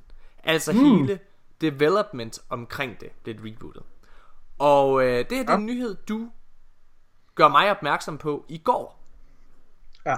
Vi havde faktisk en ret ophedet debat omkring det her. Ja, i nat. Altså ikke fordi vi er uenige. Nej, overhovedet ikke. Hvad hedder det? En meget ophedet enig debat. Ja, du har ret. Ja, men det er det jeg siger. Ja. Hvad hedder det? Okay. Det der er sket, det er, der er en Destiny podcast, der hedder DTR. Og der var spiljournalist Jason Schreier. Han var på. Jason Schreier, han var på besøg, og Jason Schreier, han er jo manden, som han er ansat på ved Kotaku, det her kæmpe store, nyhedsmedie for spilbranchen. Og han sidder og snakker lidt. Han har jo lavet nogle leaks før. Han var den allerførste, der ligesom leakede, at der var noget, der hed Destiny 2 for det første. Og han kom også med et leak tilbage i 2016 omkring. Hvad fanden var det? Jamen altså bare sådan hele opbygningen omkring Destiny 2. Han har nogle rigtig gode kilder. Han har nogle gode kilder. Ja. I den her podcast, ja, der siger han så, at i starten af 2016, så skiftede Destiny 2 retning og reorganiserede Bungies medarbejdere og satte The Taken King director Luke Smith til at stå for Destiny 2. Ja. Altså, og hvad kan man sige, et reboot af så stort spil, det er i Destiny sammenhæng jo ikke den store den nye ting, en ny stor ting, for det var det samme, der faktisk skete med det originale spil Destiny 1. Den her internettet er rigtig, rigtig hurtigt til at sige, at så er det jo derfor Destiny 2 er så dårligt, det er derfor det ikke hænger sammen og alle mulige ting. Okay. Jeg synes det er rigtig, rigtig vigtigt, at man måske, det kan være vi skal prøve at spille et lille klip derfra. Ja, jeg skulle lige sige, skal vi ikke lige høre hvad der han siger helt konkret, ja, og så snakke ud fra det. Fedt nok. Ved du hvad, så spiller vi lige et lille klip her. I think that there are a lot of factors, there always are. I think that it was made in a relatively short period of time. There was a big reboot of Destiny 2 at some point in early 2016 when actually there had been a previous director who was directing the game before Luke Smith, who's the current director, took over. And so that guy was kind of put aside, and Luke Smith, he's not at Bungie anywhere, and then Luke Smith took over. I believe that was in April of 2016, but I might be misremembering. Don't hold me to that exact month. And so if you think about it that way, they really didn't have a ton of time to work on this game. So it was like a 16-month period between the reboot and when the game actually shipped. Yeah. Mine damer og herrer, det som I kan høre her, det er det som Jason Schreier han bliver citeret for på alverdens Reddit-tråde og hjemmesider, der har noget med nyheder inden for spilmediet at gøre. Til at starte med, så vil jeg gerne lige understrege én ting. Og det er meget, meget interessant. Fordi det her, Jason Schreier, han sidder og snakker om, det er i bund og grund et kæmpe scoop. Det er også derfor, at der er så mange, der går amok over det lige nu. Jason Schreier, han arbejder på Kotaku. Hvis Jason Schreier han ved noget ala det her, så er det fuldstændig absurd, at han aldrig nogensinde har nævnt det på Kotakus egen hjemmeside, lavet en artikel om det der, lavet det her kæmpe scoop til hans egen arbejdsgiver og hans egen arbejdsplads, som kan fremme hans position, eller nævnte i en podcast for Kotaku. Til den dag i dag, hvor vi sidder og optager, så har Jason Schreier stadig ikke lavet en nyhed til Kotaku. Hvorfor er det essentielt? Det er det fordi, at det vidner om, at der måske ikke er noget i det. Fordi det er den her viden, som Jason Schreier han har, den er ikke kommet ud af Jason Schreier selv. Jason Schreier han er ikke selv fulgt op på det her. Han har ikke selv bekræftet noget af det efterfølgende. Og i hele den her snak han har her ret mig hvis jeg tager fejl, hvis jeg er den eneste der hører det på den her måde, Nikolaj. Men han sidder jo og roder rundt i det. Han siger til mig, jeg citerer ham nu. Og det er at jamen, okay, I må ikke lige holde mig op på det. Jeg kan ikke lige helt huske det der ordentligt, men der var en eller anden, altså hvor han sidder sådan og snakker omkring de her personer og de ting der er sket, hvor han slet ikke kan slet ikke sætte konkret dato på, han kan ikke sætte konkret årstal på eller tidsperiode. Han sidder og roder rundt i det. Og så lad os gå videre til det næste, Nikolaj. Eller har du noget at sige til det her, jeg lige har sagt? Nej, det har jeg ikke. Nej. Så lad os gå videre til det næste, fordi hele overskriften her, det er, og det er også det ord, Jason Schreier han selv bruger, det er, at Destiny 2 er blevet rebootet. Ja. Rebootet er et meget, meget, meget farligt ord at bruge. Ja, fordi det kommer med en masse associationer. Ja. Og så tænker vi hurtigt på Destiny 1 reboot, yes. Som er en decideret reboot af historien, ja. Som sker meget kort tid inden Destiny bliver udgivet. Og det er derfor, at historien i Destiny 1 ikke hænger sammen. Og det er et meget negativt ord. Ja. Det er et meget negativt ladet ord. Ja. Fordi der er rigtig mange negative ting, der er sket i forbindelse med sådan en reboot, ja. Angiveligt. Ja. Så det er uheldigt, at han bruger det her ord, fordi det kan ikke være tilfældet, at Destiny 2 er blevet er blevet ramt af en stor reboot. Nej. Det der måske er sket. Fordi lad os tage det lidt seriøst og så antage et fair nok i starten af 2016, som er det han siger, så tager Luke Smith over. Altså for det første, så vil jeg sige, hvis det er at Luke Smith han tager over først på det her tidspunkt, og han kun har 16 måneder, det er det tal Jason Schreier han selv bruger. Mm. Hvis det er, at han kun har 16 måneder til at lave det her spil, som vi har fået med Destiny 2, så vil jeg bare gerne lige understrege, at så er det helt exceptionelt flot. Ja. Og jeg tror, Nikolaj klapper i hænderne, fordi Destiny 2 er faktisk, hvis du bare kigger på base-produktet, så er Destiny 2 faktisk et ret helstøbt og fantastisk spil, med en virkelig god historie. Altså jeg tror det han mener med reboot, det er sådan set bare at der kommer en ny director på, altså i form af Luke Smith.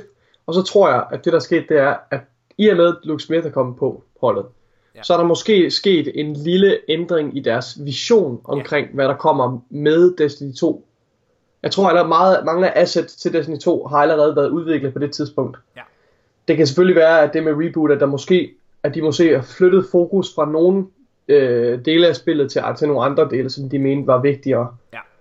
Men at sige, at der har været en stor reboot til Destiny 2, 16 måneder før det udkommer. Det tror jeg simpelthen ikke er faktuelt. Og det er ikke muligt. Og det er også derfor, jeg tror... Og det er også for sent i dens produktion at lave en reboot. Det er alt for sent, fordi altså... Og så vil vi i hvert fald så vil vi kunne se det på historien. Så vil vi få en genfortælling af Destiny 1's historie, som var et rodet... Ja. Altså, som bare var en affaldsspand af en masse elementer, der engang har været gode i en anden historie, bare hældt ned i, og så blandet sammen og et sådan Frankensteins monster, altså af en historie. Synes, men det er jo slet ikke det, vi ser ved Destiny 2. Den er sammenhængende, den er velskrevet, den er veludført, og den er velfortalt, og den er spændende. Og jeg bliver nødt til at understrege noget, som, altså det gør mig så vred lige nu, fordi igen, det er ligesom om, at det bare, altså det er sgu bare blevet populært at hate på Destiny 2, og selvfølgelig skal vi være kritiske, men fuck man, vi skal også være realistiske. Og min pointe der er bare, det virker, nu, der er rigtig mange nyhedssites, og folk på Reddit, der har brugt den her anledning til at sige, jamen det er jo derfor, rebootet der, det er derfor, at Destiny 2 er så dårligt.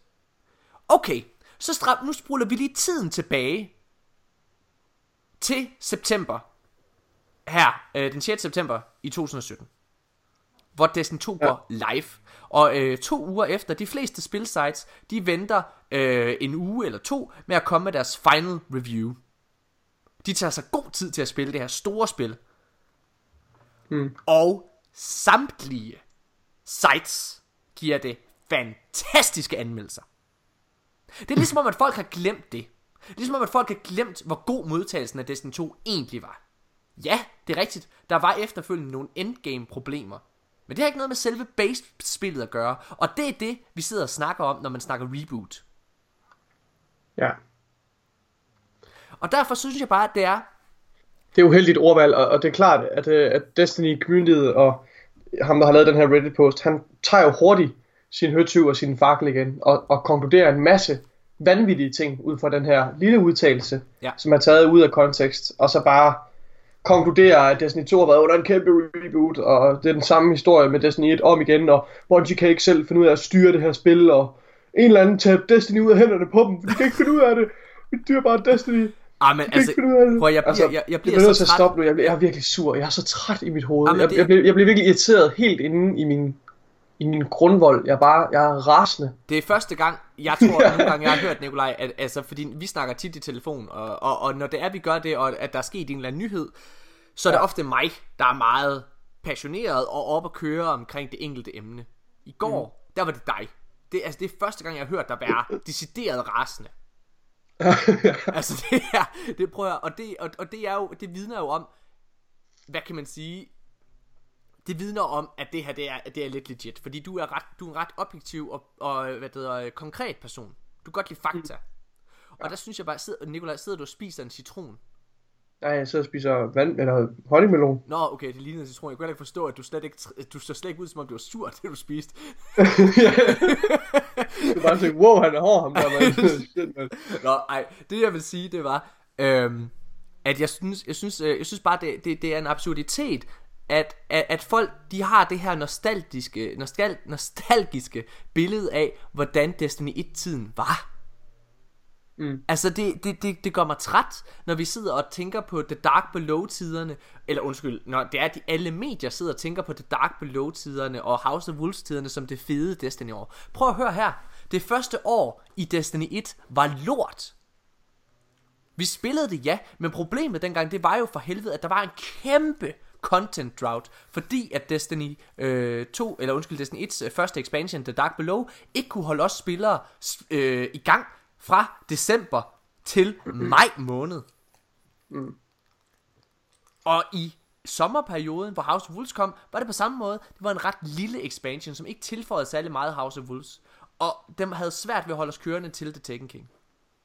Hvor vi her med, om man ved det eller ej, så har man altså fået en ret stor historiemission. Man har fået en ret stor kampagne, man har fået et ret stort loot table, et ret stort endgame nu, med de her tilføjelser, der er kommet. Man har fået mange events, der kommer hele tiden løbende. Hver anden uge er der et nyt event, der kommer i, eller et event, der starter igen i Destiny-universet. Der er hele tiden ting at lave. Så det her med at sidde og sige, men tingene var bare så meget bedre i gamle dage. Det er meget muligt, at du bedre kan lide Destiny 1 som spil, som grundspil. Altså den måde, fordi det er lidt anderledes at spille. Styringen er lidt anderledes. Men det er jo ikke det, folk mener. Det er jo ikke det, folk mener. Folk mener fucking det her ting med content. Og helt seriøst, ja, nu fucking altså, alle aspekter af Destiny er blevet bedre med Destiny 2. Ja. Men det vi mangler, det vi savner, og det folk hungrer efter, det er fordi, der var mere at lave i Destiny 1. I year 3, ja. Ja, 3, og det altså, og så er der sådan noget som random rolls og nogle andre ting, som kommer med deres egne problemer, som ja, altså måske gjorde, at det var lidt sjovere at få loot, og det var lidt sjovere at jagte den her i Marco Loop med Outlaw og Firefly. Det vil jeg give dem ret i. Det vil jeg heller ikke benægte på nogen måde. Nej, det synes jeg er en valid pointe, og det er måske noget, det er også det, de prøver at fikse med Masterworks, og jeg tror også, det bliver mere indflydelse i fremtiden. Men kan vi lige, jamen jeg er helt enig, Nikolaj, men kan vi lige også bare lige slå helt fast, vi er et halvt år inde i Destiny 2's levetid. Bare lige for at se det lidt objektivt. Folk får det til at virke som om, at der er gået 100 år i os. Der er gået et halvt år. Og jeg synes faktisk allerede, at de har implementeret virkelig mange ting. Og forbedret mange ting allerede. Og jeg synes også, de er virkelig lydhøre. Jeg synes, de er ret hurtige til at komme ud og give communityet ret. Det kommer vi også ud ind på her i Christopher Barrett, han har jo allerede sagt det her med Eververse, at der kommer ændringer, på trods af at det uden tvivl er en måde, de tjener penge på og får det hele til at løbe rundt. På trods af det, så er det noget, de går uden at tilpasse, har Christopher Barrett sagt. Og han er kommet med en kæmpe liste af ting, der bliver implementeret her i starten af det her år også. Altså fede ting, som vi aldrig så i Destiny 1's levetid. Præcis. Som for eksempel rank PvP. Og så vil jeg også sige, at jeg synes, at det her med Masterworks og de her ornaments, det her med, at du sidder og chaser det synes jeg er fedt. Og jeg synes, der er sådan nogle små genistreger, som de ikke rigtig... Altså, okay, lad os sammenligne med year 1 i Destiny. Noget af det, folk brokkede sig over i year 1, det var, at der ikke var nogen grund... Og også year 2 og year 3, det var, at der ikke var grund til at spille de gamle raids igen. Ja. Her med Destiny 2, så giver de dig... Når det nye raid kommer, altså Eater of Worlds, så giver de dig stadigvæk en grund til at gå ind og gennemføre det gamle Leviathan raid, på trods af at du har alt gear. Fordi de gør det til en del af din quest for at få ornamentsættet til det nye raid gear, at du skal have klaret challenge mode på det gamle Leviathan raid. Altså prøv at høre her, de sidder hele tiden og cater til os, giver os ting at lave, giver os ting at jagte. Og jeg synes, altså, igen, selvfølgelig skal vi være kritiske, men slap fucking af og helt ærligt prøv at se på det. Jeg synes det her med reboot, jeg synes det er ærgerligt. Og jeg synes bare at folk skal lige lægge mærke til at prøve at Jason Schreier selv er faktisk ikke ude og meget i tvivl om det. Altså ja, hele det han siger bare, at han er meget i tvivl om det. Det er en ting. Men det at han så efterfølgende, han er ikke ude og hvad hedder det, og forklare eller tilføje til historien. Han prøver faktisk lidt at lade den glide lidt væk, virker det som, i og med at han ikke talesætter det. Og Kotaku selv, som igen har ham ansat, er ikke ude at lave en artikel om det. Det vidner om, at alt den her research og alle de her, ting, som man sidder og snakker om, ikke er rigtige. En anden ting, jeg synes er ret vigtig, som vi også nævnte i går, Nikolaj, da vi to talte sammen, det er, Jason Schreier har ret ofte taget fejl i nogle af de ting, han har snakket om. Ja. Folk er ret hurtige til at fremhæve Jason Schreier som, som en elitær gud, som hele tiden er foran os andre. Ja. Det er han altså ikke. Altså, han kunne lige så godt have sagt, at Rasputin, han var raid boss for et år siden, ligesom Men det var han, Morten. Det var han jo. Nej. Men det blev rebootet, så det blev fjernet i sidste øjeblik. Det er for alle beviserne peger i den retning. Jeg synes bare, det er ret vigtigt. Prøv at høre, hvis det er... For det første, det er noget, jeg har glemt at tilføje det her. Jeg tror ikke, at jeg er 100% sikker på, at Destiny 2 ikke har gennemgået den reboot, som folk får det til at fremgå, som at den har fået. Det er muligt, at den har fået ny ledelse. Det er muligt, at Luke Smith han tog over lidt senere, end det først var antaget. Men ikke desto mindre. Så synes jeg bare, at det er ret vigtigt at se på, at den tid, der så har været til at lave Destiny 2, hvis det produkt, de har nået at lave på 16 måneder, rent faktisk er Destiny 2 Space Game. Hold nu fucking kæft, det er godt gået. Det er der fandme ikke nogen andre spilstudier, der har gjort, der kunne lave så stort et. Og det er også derfor, jeg ikke tror på, at det er rigtigt. For det tror jeg ikke, Bungie af alle spilstudier skulle være i stand til at kunne gøre selv. Nej. Derudover så vil jeg også sige, at da vi i maj måned ser deres reveal stream af Destiny 2, der var Bungie... Jeg har aldrig set dem så selvsikre før i hele deres liv. Luke Smith, han ejede det rum. Ja, og det gør også, at jeg ikke tror, at der har været stress. Jeg tror ikke, at de har været bagud. Jeg tror, at de har været rimelig spot on med det hele. Ja. Og så synes jeg, vi har snakket nok om det. Ja. Skal vi ikke lukke det der? Jo, det synes jeg. Ikke give det mere luft. Godt. En anden nyhed, det er, at igen, der er en anden Bungie-medarbejder, der er ude at bekræfte, at der kommer ændringer til Eververse. Og det kommer på baggrund af, at den feedback, de har fået fra, meget negativ feedback, de har fået fra communityet. Det er en... Du fandt det ud? Wow. Det er en fyr, der hedder 04, der skriver på Twitter, feedback collection continues, Eververse, Endgame and more. I know I sound like a broken record, but this is what I'm here to do. Collect your feedback and represent your voices within the studio. Keep it coming. Så han bekræfter, vi har fattet det med Eververse ikke er særlig godt, og han understreger bare endnu en gang det, som Christopher Barrett han sagde før juleferien, nemlig at Eververse kommer til at gennemgå en række ændringer. Hvad de ændringer er, det ved vi selvfølgelig ikke endnu. Og det kan vi jo kun gisne om. Men selvfølgelig skal det også hænge sammen økonomisk. Godt. Næste nyhed, som faktisk er sidste nyhed, det er, at i går, Nikolaj, fra da vi optog, der var der en hotfix. Den tog 4 timer eller 5 timer. 4 timer. Og det den havde til opgave at gøre, fandt vi ud af ud fra patch notes, det var at gøre sådan at Faction Rally og Iron Banner er tilgængelige for alle spillere, der har Destiny. Det vil sige også dem, der har basegamet. Og det kommer selvfølgelig på baggrund af den meget negative feedback Bungie fik, da det var de havde gjort sådan at det kun var Curse of Osiris spillere, der havde adgang til endgame content. Altså, jeg har jeg har lidt dårlig samvittighed over at være indehaver af den holdning, men det er virkelig, altså jeg tror virkelig, det er mit standpunkt er. Det er, hvis man spiller Destiny, og ser sig selv som en Destiny-spiller, der spiller aktivt, så køber man også de der DLC'er. Fordi det at betale for DLC'erne, det er den pris, man betaler for at fortsætte med at være en del af den levende verden, som Destiny-universet er. Ja. Og hvis man ikke er, og jeg tror ikke på, at man kan være uvillig til at betale for de DLC'er, hvis man nyder at spille Destiny hver dag. Nej. Så jeg kan slet ikke se det her problem. Det er kun sådan lidt en principsag. At de her raids skal være tilgængelige for folk, der ikke har DLC'en på prestige-niveau, hvilket jeg stadigvæk ikke synes, det skal. Jeg synes, det er forkert, at Bungie har ændret det, men det bliver de jo nødt til. Ja. Det skal de jo gøre, når der kommer så meget kritik. Ja. Så jeg har ikke ændret standpunkt på det. Jeg synes, det er, jeg ser det lidt som en slags subscription. Hvis du gerne vil spille World of Warcraft, så skal du betale hver måned for at spille det. Hvis du gerne vil spille Destiny hele tiden og fortsætte med at spille det, så betaler man for DLC'erne. Ja. For det koster penge at udvikle AAA-spil. Ja. Og man skal ikke bare forvente at få kastet content i nakken løbende over en 3-års periode med Destiny. Jeg er 100% enig med dig, Nikolaj. Altså, jeg har slet ikke noget tilføje til det. Men man kan jo ikke komme udenom, at det er noget, der er blevet ændret. Altså, nu er det tilgængeligt for alle. Jeg er lidt vemodig ved det, og det er... Jeg er ærgerlig over, at det er sket af en simpel og meget egoistisk årsag.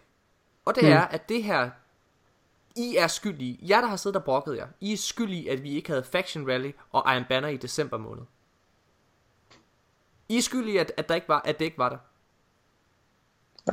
Og jeg vil super gerne have spillet Iron Banner. Jeg vil så gerne have de fucking ornaments. Ja, jeg synes, det vil jeg også virkelig altså, gerne. Jeg synes, det er fucking nice. Altså. Og jeg synes, og det samme med Faction Rally. Jeg synes, de ændringer, som de har snakket om at lave til det, eller som vi jo så får at se her om snart, jeg synes, de virkede super fede. Derudover så vil jeg også gerne sige, at jeg frygter lidt, at vi bliver lidt begrænset i forhold til de her events nu. Altså forstået på den måde, at for eksempel Iron Banner, hvis det skal fortsætte på den her måde, med at det er tilgængeligt for alle spillere, så betyder det, at vi i year 3 stadig kun har de samme 6, eller hvad fanden det er, 6 Crucible-baner tilgængelige og kan spille Iron Banner i. Eller hvad det er, der er, eller om der er 8, eller 12, eller 10, jeg kan ikke huske det, men uanset hvad. Fordi problemet ligger jo i, at de nye Crucible-baner, som er fede for resten, der kommer med Curse of Osiris, og som kommer med den næste DLC, og den store Comet expansion til september, jamen, de er jo ikke tilgængelige. Så vi skal sidde hele tiden og have det samme form for event, hele tiden, fordi vi skal tilpasse os efter nogle spillere, der ikke har givet at bruge penge på at opgradere. Eller nej, det er jo ikke engang dem. Det er jo nogle spillere, der allerede har opgraderet, men som på en eller anden måde har ondt i røven over... Altså, ja. Og de har ondt i røven i principsag om, at det burde være tilgængeligt for alle. Men dem der sidder og brokker over det, har jo allerede købt det. Ja, altså jeg må også sige, altså nu har vi har jo lidt været ude i det samme. Altså nu, vi har jo valgt nu her at fjerne medlemmer fra vores meget store klan ellers. Og det er jo fordi, at vi er over i at have den type spillere her. Spillere, som ikke rigtig har investeret i at gå videre. Og problemet er, at det er de spillere, der påvirker vores hardcore community negativt. Ja. Det gør, at spillet føles tomt. Og det er ikke en kritiksag af, at folk de stopper med at spille Destiny, fordi selvfølgelig gør det. Det er en helt normal ting at gøre. Et spil som Destiny, som kræver så meget tid, som er en hobby. Det er det, Destiny er. Og det er også det, Bungie selv har sagt, at de håber, Destiny skal blive. Det er en hobby. Det kræver sindssygt meget tid, og den tid, det er ikke alle spillere, der har lyst eller overskud eller tid til at give det spil det. Og, så derfor så kommer det ikke som en overraskelse, at der er mange, der bare går ind for lige at spille historien. Bare lige for at kunne snakke lidt med, fordi... Man kan jo ikke komme udenom, der er ikke nogen, der kan komme udenom, at Destiny er en mastodont. Det er et kæmpe spil. Og en af de største spilfranchises, vi har lige nu. Så ja, nå. Men Nikolaj, det er måske en meget glimrende segue, fordi vi holder en kort pause nu. Og så skal vi til det aller sidste del af vores podcast, og det er, at vi skal snakke omkring det faldende spillerantal. Og lytterne kan ikke se det, men jeg sidder her og laver gåseøjne, fordi, eller, det kan vi snakke om i næste halvdel. Nu holder vi en pause.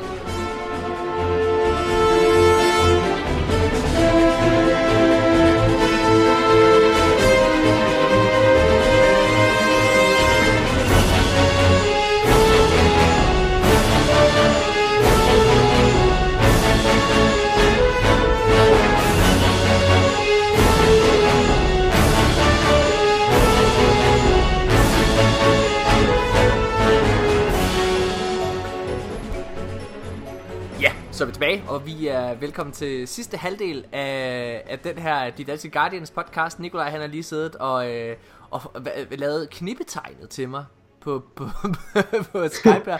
Du sidder der i din morgenkåb, Morten, kun med... Ja. Uden, har du tøj på indenunder? Jeg har underbukser på indenunder. Nå, hvad hedder det? Nikolaj, må jeg spørge?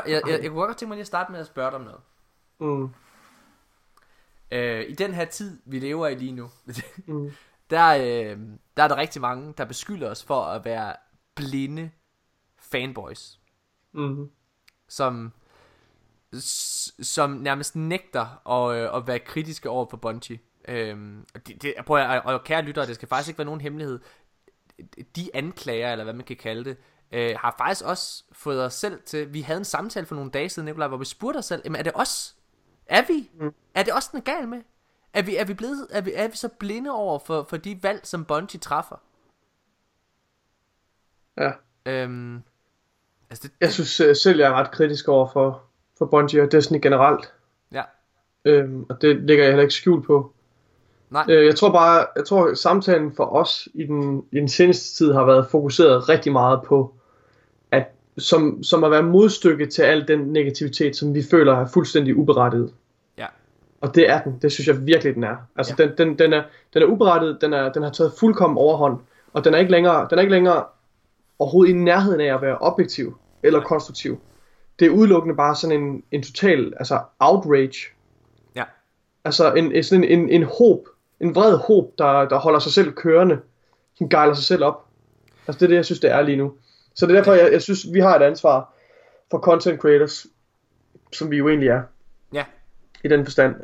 Ikke at hoppe med på den bølge, og ikke at bidrage til, hvad der er en virkelig, virkelig, virkelig dårlig diskussion omkring et spil, som fortjener meget mere. Fordi det er et fucking godt spil. Og fordi jeg skal være ærlig om, jeg er selvfølgelig farvet af, at jeg virkelig elsker Destiny-universet, for det gør jeg. Men jeg synes ikke, det påvirker min evne til at forholde mig kritisk til spillet, eller min evne til at forholde mig objektivt til den her diskussion. Nej. Altså det synes jeg virkelig ikke. Og det, ja. Og ja, igen, I er velkommen til at bidrage til den her diskussion, eller stille os nogle kritiske spørgsmål, eller stille spørgsmålstegn ved vores holdninger osv. Men det nytter ikke noget at komme ind på et og gå ind på et opslag, og så skrive, at Destiny 2 også bare er et lortespil, og at der ikke eksisterer noget endgame, og Destiny 1 er så meget bedre. Ej, skal vi lige prøve? Det er så ikke nok, kære venner. Så bliver man sgu nødt til lige at spørge sig selv, kigge lidt indad og tænke, har jeg måske hoppet med på The Bandwagon, der bulrer ned imod kløften lige nu? Altså, ja. Jamen, jeg bliver virkelig sur. Ja. Det er også lidt et følelsesladet emne, og det er også fordi, jeg er investeret i det her spil og i den her community. Det irriterer mig, at vi skal bruge energi på det. Det irriterer mig, at det fuldstændig dominerer Reddit og de her forums. Ja. Den her diskussion. Jeg gider ikke at bruge mere tid på det. Og det virker som om, at det er lige meget hvad. Det er lige meget hvad for nogle valg, der bliver truffet. Det er lige meget hvilke udtalelser Bungie kommer med omkring de her ting. Altså det er ligesom om, det står nærmest ikke til at redde. For i spillers øjne. Altså, det er ligegyldigt, hvad de siger. Det er fuldstændig ligegyldigt, hvad de siger. Altså, og de sidder og efterlever alle spillers krav og ønsker. Ja. Problemet er bare, at nogle af de krav og ønsker, som communityet har, kan altså bare ikke foregå på en dag. Jeg vil gerne for min egen tid, så vil jeg vil gerne sige, at hvis man har lyttet til den her podcast, siden vi lavede den sidste år, så vil man altså også vide, at det er helt rigtigt, at jeg per natur er en positiv person. Men jeg synes også, jeg ved, at hvis man har lyttet til podcasten, siden vi startede den, så vil lytterne også vide, at der har været mange scenarier, hvor jeg har været meget kritisk over for Bungie også. Vi to havde faktisk, Nikolaj, en bølge, hvor vi i gamle dage lå og skrive med. Jeg ved ikke, om du kan huske episoden, men hvor vi lavede en fuldstændig, altså... absurd episode, hvor vi gik fuldstændig amok på Destiny. Kan du huske det? Nej. Okay. Det der skete, det var og det er bare lige for at sætte os lidt i kontrast. Og jeg kan huske den oplevelse for mig i hvert fald. Jeg tror det var dengang, at jeg blev opmærksom på, hold nu kæft, du bliver nødt til at tage en dyb indånding, inden at du danner dig en holdning. Det der var, det var, at vi i 2016 sidder og har bestemt os for, at vi optager, vi sidder og ser PSX sammen. Mm. Og så optager vi en umiddelbar episode lige bagefter med vores umiddelbare reaktioner på det event. Og vi havde sat en masse forventninger og forhåbninger op til, at der skulle annonceres en helt ny Destiny-titel til det her event. Mm. Fordi vi ikke troede, at der skulle gå endnu et år med content, med stor content, content drought. Mm. Så det der sker til den her, det er, at vi sidder og gejler os op. Vi sidder og skaber en forventning og en stemning om, at der kommer en ny DLC. Ja, efter Taken King PSX, efter Rise of Fine. Nå, ja. Og det er lidt på samme måde, som mange spillere med Curse of Osiris også dannede sig en forventning om selv, altså slet ikke, ikke opfordret af Bungie, men danner selv en forventning om, hvordan Infinite Forest skulle være. Mm. Bare det for at lave parallellen. Så vi sidder og ser det her PSX sammen, og vi har kæmpe skyhøje forventninger. Ja. Og det eneste, der bliver annonceret til det her event, det er Sparrow Racing. Sparrow Racing League, ja. At det kom tilbage til december. Ja. Vi havde en episode, hvor vi gik... Altså, jeg har aldrig været så sur i mit liv. Jeg blev fucking gal. Ja. Altså, og du var med på det. Altså, vi var pistosset. Gejlede bare hinanden op og... Og gejlede hinanden fuldstændig op og gik... altså, sagde, at de havde tabt sutten, og jeg ved ikke hvad, altså, og svinede Bungie til.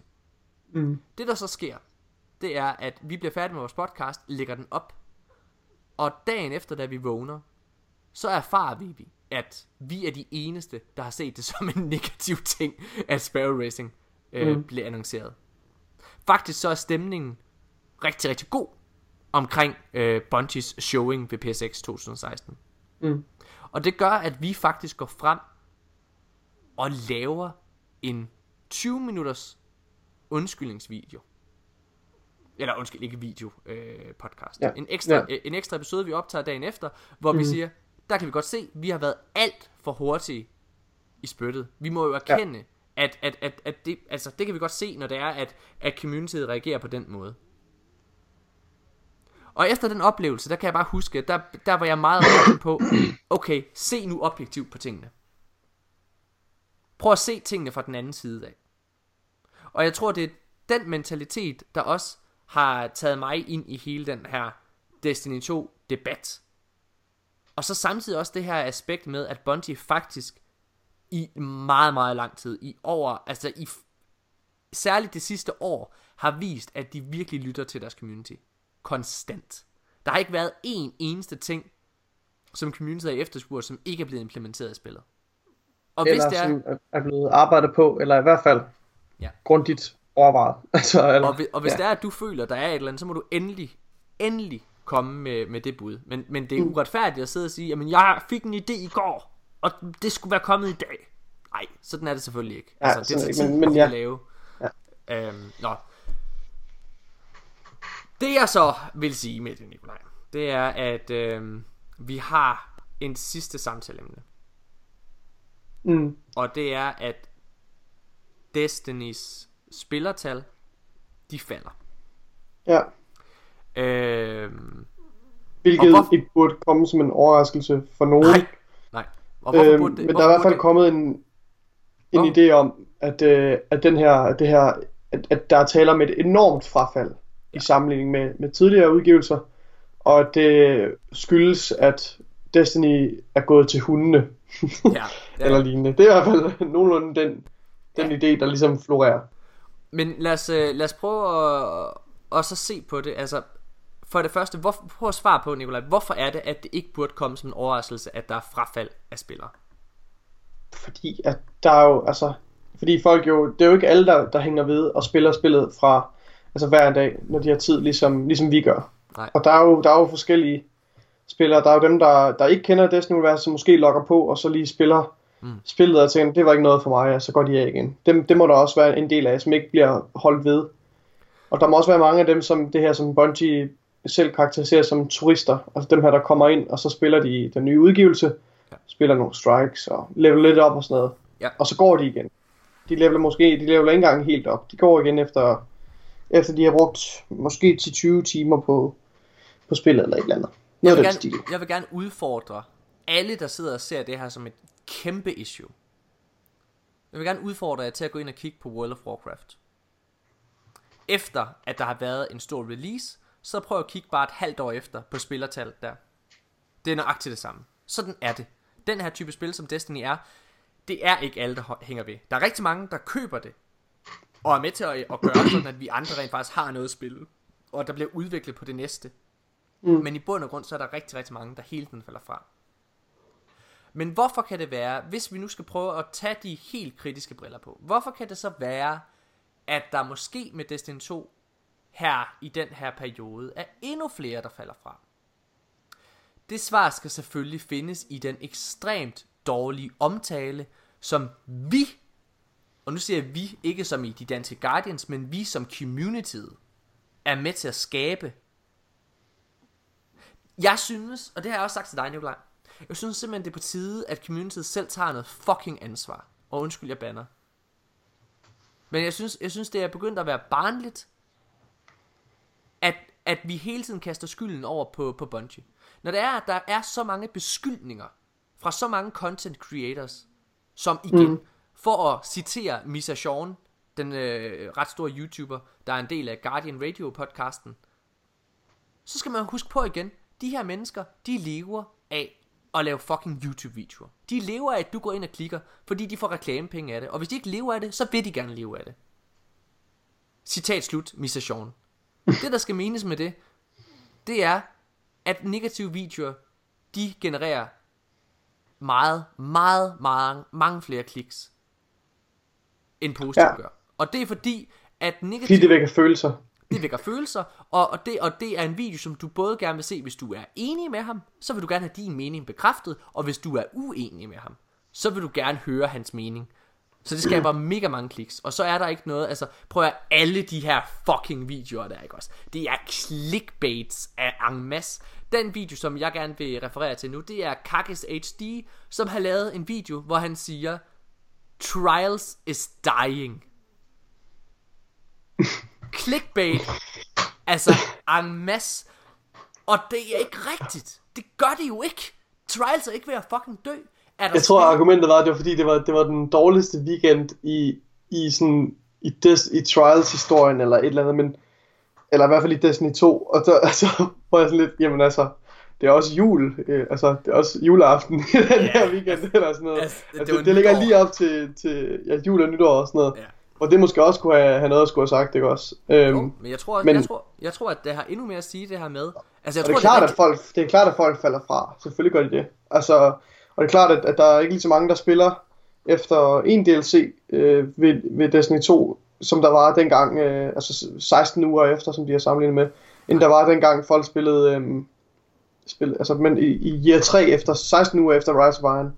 Der var meget mere at lave, og der kom også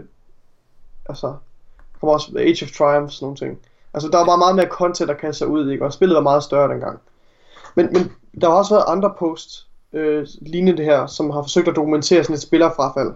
Og der var sågar en af de her posts, som var så rodet og så forhastet, at personen der har lavet den ikke engang havde taget højde for, at PC også var en platform, som folk spillede på. Så han havde sammenlignet antal spillere på PlayStation og Xbox med Destiny 1 og for Destiny 2 efter forskellige udgivelser. Og så er han ud for det, så har han så konkluderet, at der var selvfølgelig et tydeligt frafald, kæmpe stor forskel. Der var ikke nær så mange mennesker, der spillede Destiny 2, som der spillede Destiny 1 den her givne tid efter en release. Men han havde jo så glemt at tage højde for, at Destiny 2 også udkom til PC. Altså det er bare endnu et eksempel på, og i øvrigt, jeg tror hvis du korrigerer for de tal af de mennesker, der er på PC, så ser det der billede jo helt anderledes ud. Nu kigger jeg på den helt fantastiske Twitch-streamer, danske Twitch-streamer, Boss Signal. Han lavede et opslag på hans private Facebook-side, hvor han, altså til den her Kakis-video blandt andet. Og så Christian Wolf, han har linket til et Reddit-opslag, hvor han, som handler omkring det her player drop-off, blandt andet. Og Sebastian Laursen, han svarer til det Sådan ret sarkastisk. Nej, spillet er jo helt perfekt, og alle har misforstået, hvor godt Destiny 2 er. Rulle med øjnene, smiley. Håber da DDG vil prøve at forsvare de tal der også. Jamen det vil jeg da gerne, Sebastian. Når jeg sidder og kigger på de her tal, så tager jeg udgangspunkt i, at der er en mand, der sidder og siger i hans post, de her tal er ikke rigtige. Han siger det her, han skriver i hans post, de her tal, de er ikke nøjagtige. Hvis der jeg havde de helt konkrete tal, så kunne det være, der kom et andet billede. Det skriver han. Det er ikke, det er i hvert fald ikke. Han har nok ikke brugt særlig meget statistik. Det er nok ikke partikelfysik på højeste plan, det her. Det er virkelig. Det er sgu ikke videnskab, en eksakt videnskab, det der gange her. Det er pseudovidenskab. Ja. Og er det til bedst. Og det er altså virkelig rodet, og det er hypoteser. Og det altså, der er jo nogle konklusioner på baggrund af de her undersøgelser, eller hvad fanden man skal kalde det, er virkelig. Ja. Det er ikke særlig godt belæg for ens påstand. Nej, og jeg synes igen, når man ikke har de helt konkrete spillerdata, så kan du ikke gå ind og lave det her. Altså, jeg vil gerne understrege, jeg benægter ikke, at der er frafald i spillere. Det er også det, jeg siger med, at der er en grund til, at vi har valgt ligesom at slette klaner nu. Det er til fordel for at cater for vores hardcore community. Det kan også godt være, at der er et generelt højere frafald af spillere. Det kan vi ikke dokumentere, men det kan også godt være, at der er et ret højt, relativt højt frafald af spillere på grund af al den her negativitet omkring microtransactions. Ja. Men det er jo også, har jo også mere at gøre med diskursen omkring microtransactions generelt i AAA-spil. Altså også, men det er bare rigtig vigtigt at understrege, selvfølgelig påvirker det spillerantallet, når folk går rundt og laver så meget hate på et spil, som de har gjort med Destiny 2 og Battlefront 2. Der er jo en grund til, at de her store spilfirmaer går ind og bøjer sig ned til fordel for spillerne. Der er en grund til, at Bungie går ind og ændrer strategi. Det er fordi, de ved, det påvirker deres spillerantal. Selvfølgelig gør det det. Det er i hvert fald ikke. Det kan sagtens være, at der er et relativt højere frafald, men det er i hvert fald ikke i nærheden af at være lige så slemt, som folk prøver at gøre det til. Nej. Og jeg må det man jo ligesom skal være skarp og opfatte, det er at de her undersøgelser også er ramt af samme bias, som er den her generelle skyd alt ned hvad omkring Destiny og Bungie og sådan noget. Så det skal man bare lige have med i mente, når man tænker på det her. Hvis jeg sidder heller ikke og siger, at der ikke er relativt højere frafald for Destiny 2, end der har været i sammenligning med Destiny 1. Det kan godt være, der er det. Men jeg vil gerne se nogle konkrete tal på det, nogle ordentlige analyser af det, før jeg begynder at drage nogle konklusioner omkring det. Ja, præcis. Vi sidder jo ikke og forsvarer det blindt og udelukker fuldstændig, at det er tilfældet. Nej. Faktisk, pointen her er bare, at der er indtil videre, der er ikke blevet ført en stærk sag for, at det er tilfældet. Nej, og jeg vil gerne understrege, jeg vil gerne understrege, hvis det er, at det ikke er kommet tydeligt frem fra min side af, jeg tror, det er rigtigt. Jeg tror, det er rigtigt nok. Jeg siger bare, at den dokumentation, der ligger der, den er ikke valid. Altså, det er igen det der med, at prøv at høre, at vi er kommet ud i sådan en Donald Trump-æra, hvor det er, at alle bare kan sige ting, og så skal man tro, det er fakta. Den der kildekritik der, det mangler vi simpelthen. Altså, det er helt vanvittigt. Og jeg føler virkelig, at det er. Jeg har så ondt af Bungie, fordi jeg synes virkelig ikke, at meget af den her kritik er berettiget. Det gør jeg sgu ikke. Nej. Ja. Så jeg synes ikke der er så meget mere at sige til det. Bortset fra at selvfølgelig er der frafald i spil. Men det jeg gerne vil slutte af med, og det er faktisk det her, det er en direkte appel til jer. Hvis det er du synes Destiny 2 er dårligt, og hvis du synes at det er så forfærdeligt et spil, så beder jeg dig, vil du ikke nok stoppe med at spille det? Vil du ikke nok stoppe med at spille det, og vil du ikke nok stoppe med at interagere i de forskellige posts og forumer og være med til at skabe den her dårlige stemning? Der er fandme dårlig stemning nok i verden. Og det kan godt være, at Nikolaj, mig og mange andre i vores klan, vil jeg gerne lige understrege, og mange af vores venner i andre klaner, det er meget muligt, at vi er naive og dumme, og at vi ikke kan se, hvor dårligt spil Destiny 2 er. Men det kan jeg ikke. Jeg synes Destiny 2 er virkelig godt, og jeg nyder at spille Destiny 2. Jeg synes, at det er, altså det, jeg føler mig så underholdt. Jeg føler hele tiden, at der er noget at lave, og jeg føler hele tiden en lyst til at logge på, hænge ud med vennerne, og så klare de forskellige milestones, spille noget Crucible, klare trials, og så videre. Men hvis der er, at du ikke deler den entusiasme omkring dem, så stop dog med at spille. Så lad være med, altså det er et fucking spil for helvede. Det kan heller ikke passe, at vi ikke må have lov til at synes, spillet er fedt. Det er mere en sympatisk opfordring til, så find noget bedre at bruge din tid på, hvis du virkelig hader det så meget. Så vil jeg altså virkelig opfordre til at finde på noget andet. Ja. Altså, fordi livet er det for kort til at bruge timer på, så mange timer på noget, du virkelig hader. Præcis. Og så kan jeg anbefale et andet spil. Hvis I ikke har prøvet Witcher 3, så skal I gøre det. Og så I skal ikke være bange for at købe de DLC'er, der er lavet til, for det er fucking fænomenalt. Det er det bedste. Det er teknisk set det bedste spil, jeg nogensinde har spillet. Og nogle af de historier, der kommer med DLC'erne, i hvert fald med den første DLC, er en af de bedste historier, jeg nogensinde har spillet.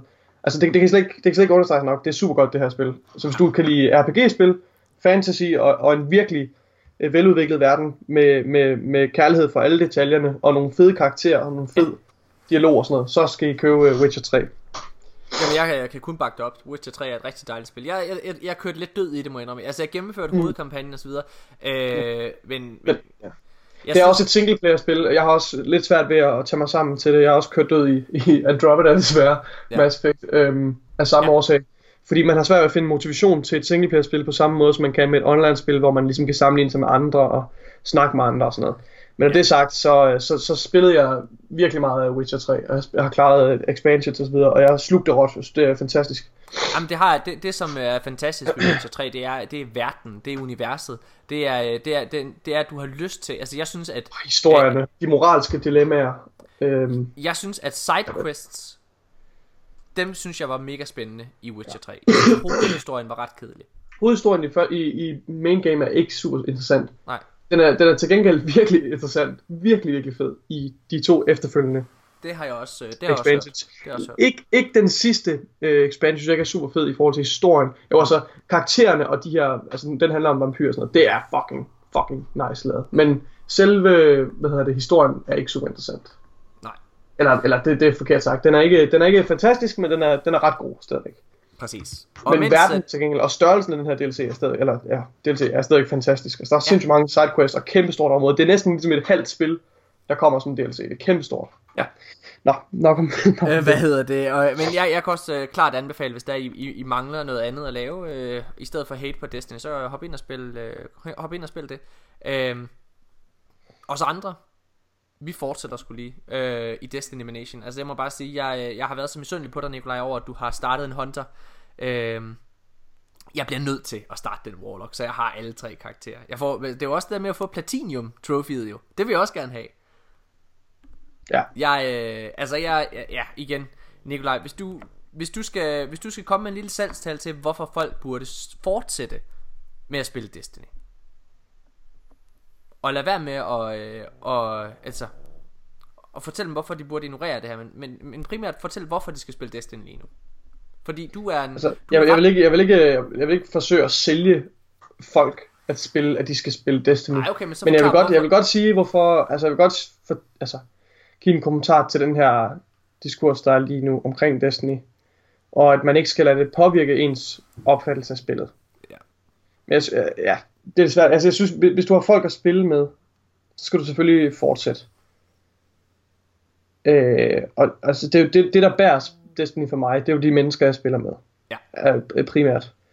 Det er stadigvæk et fantastisk spil, som drager mig tilbage, og som jeg har konstant har lyst til at spille hver uge og hver dag endda. Men det der holder mig hængende mest også.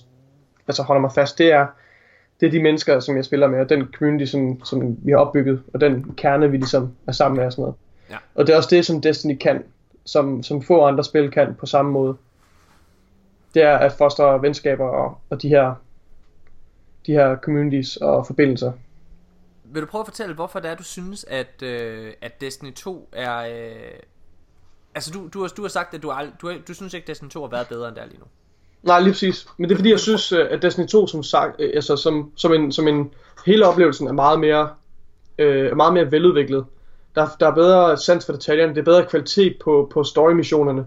Det virker ikke lige så rodet som Destiny 1. Altså Destiny 1 har altid irriteret mig. Jeg synes der var for meget, og der var ligesom sådan nogle ting, altså nogle aspekter af Destiny 1 synes jeg blev lavet for hurtigt. og som afspejlede ikke kvalitet, men snarere at de gerne ville pumpe en masse ting ud. Mm.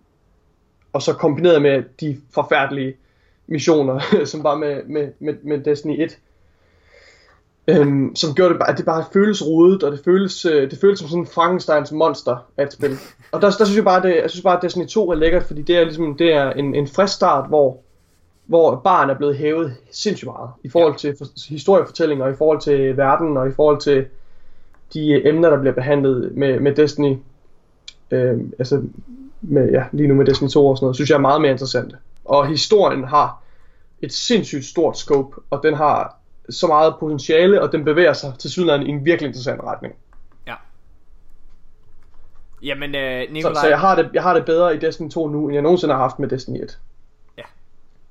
Jamen, jeg vil ikke... Jeg vil ikke tilføje så meget til det.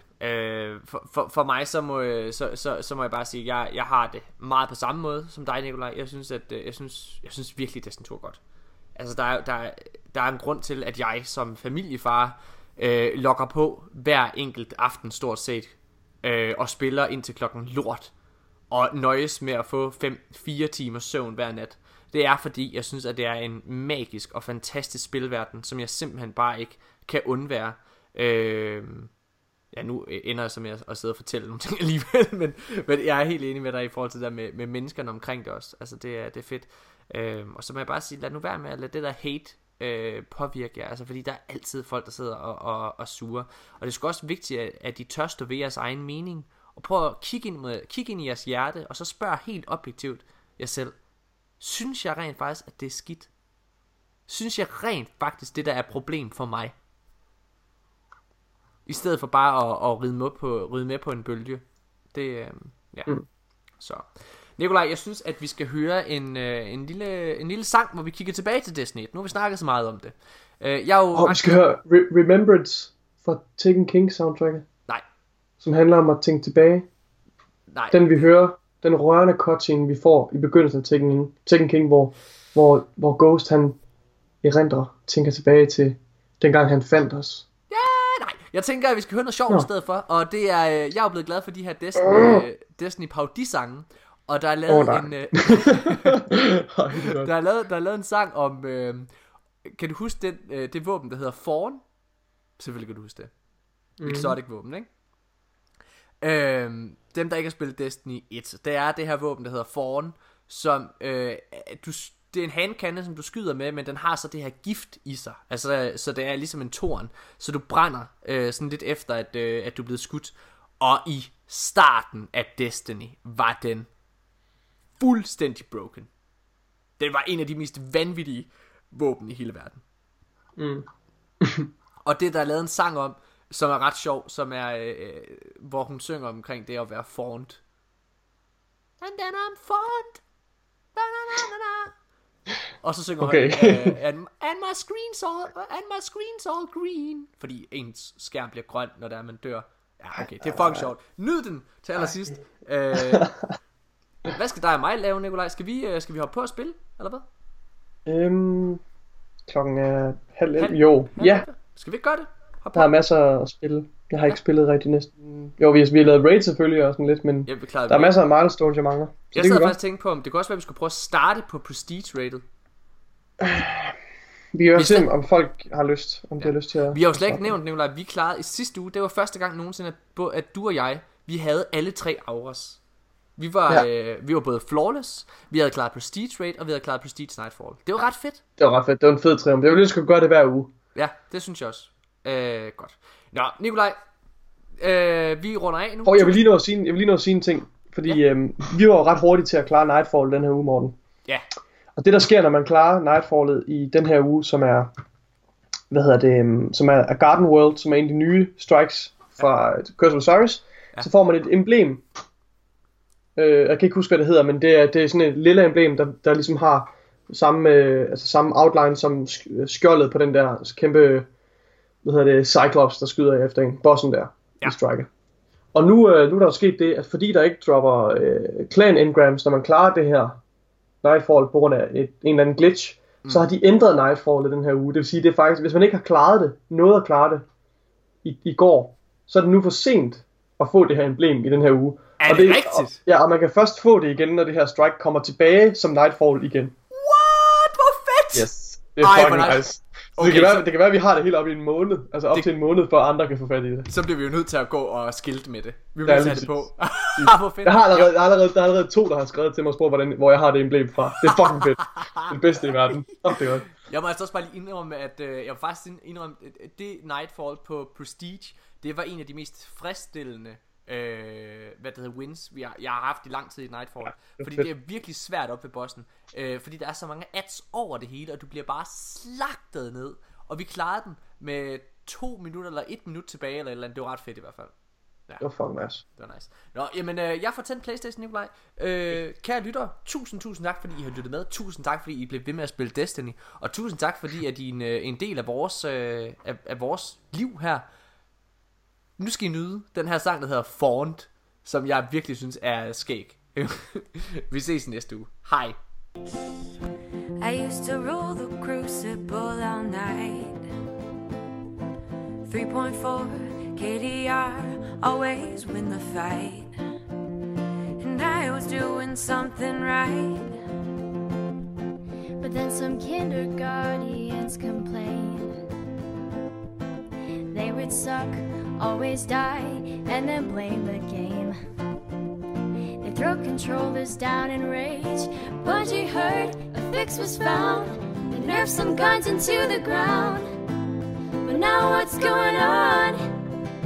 Nothing's fine, I'm thorned. I can barely see, 'cause my screen's all green. I'm cold and I am shamed, slowly dying on the floor. How's this even fair? I'm pulling out my hair. I'm wide awake, I haven't slept in days, 'cause I am thorn. You're a little late, I'm already thorn.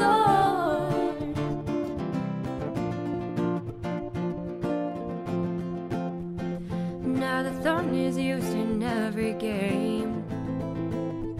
They took 2 shots, walk away, and then I die, it's lame. Crucible is not the same. Bungie, please nerf this gun. PvP is just not fun. I can't play anymore. Holy crap, I'm thorned. I can barely see, 'cause my screen's all green. I'm cold and I am shamed, slowly dying on the floor. How's this even fair? I'm pulling out my hair. Wide awake, I haven't slept in days, 'cause I am thorn. You're a little late, I'm already thorn. Thorn. Ooh. Ooh. Oh my god. Patch 2.0, Bungie said thorn's got to go. Now we can use any gun. I'm no longer thorn. There's Suro's regime, Red Death still OP. Now I'm pwning noobs, using any primary. Doctrine of passing, murking everything. And even though I sometimes die, at least it's not a thorn. Game feels brand new, all these quests to do. I'm loading up my vault, full of weapons from you too.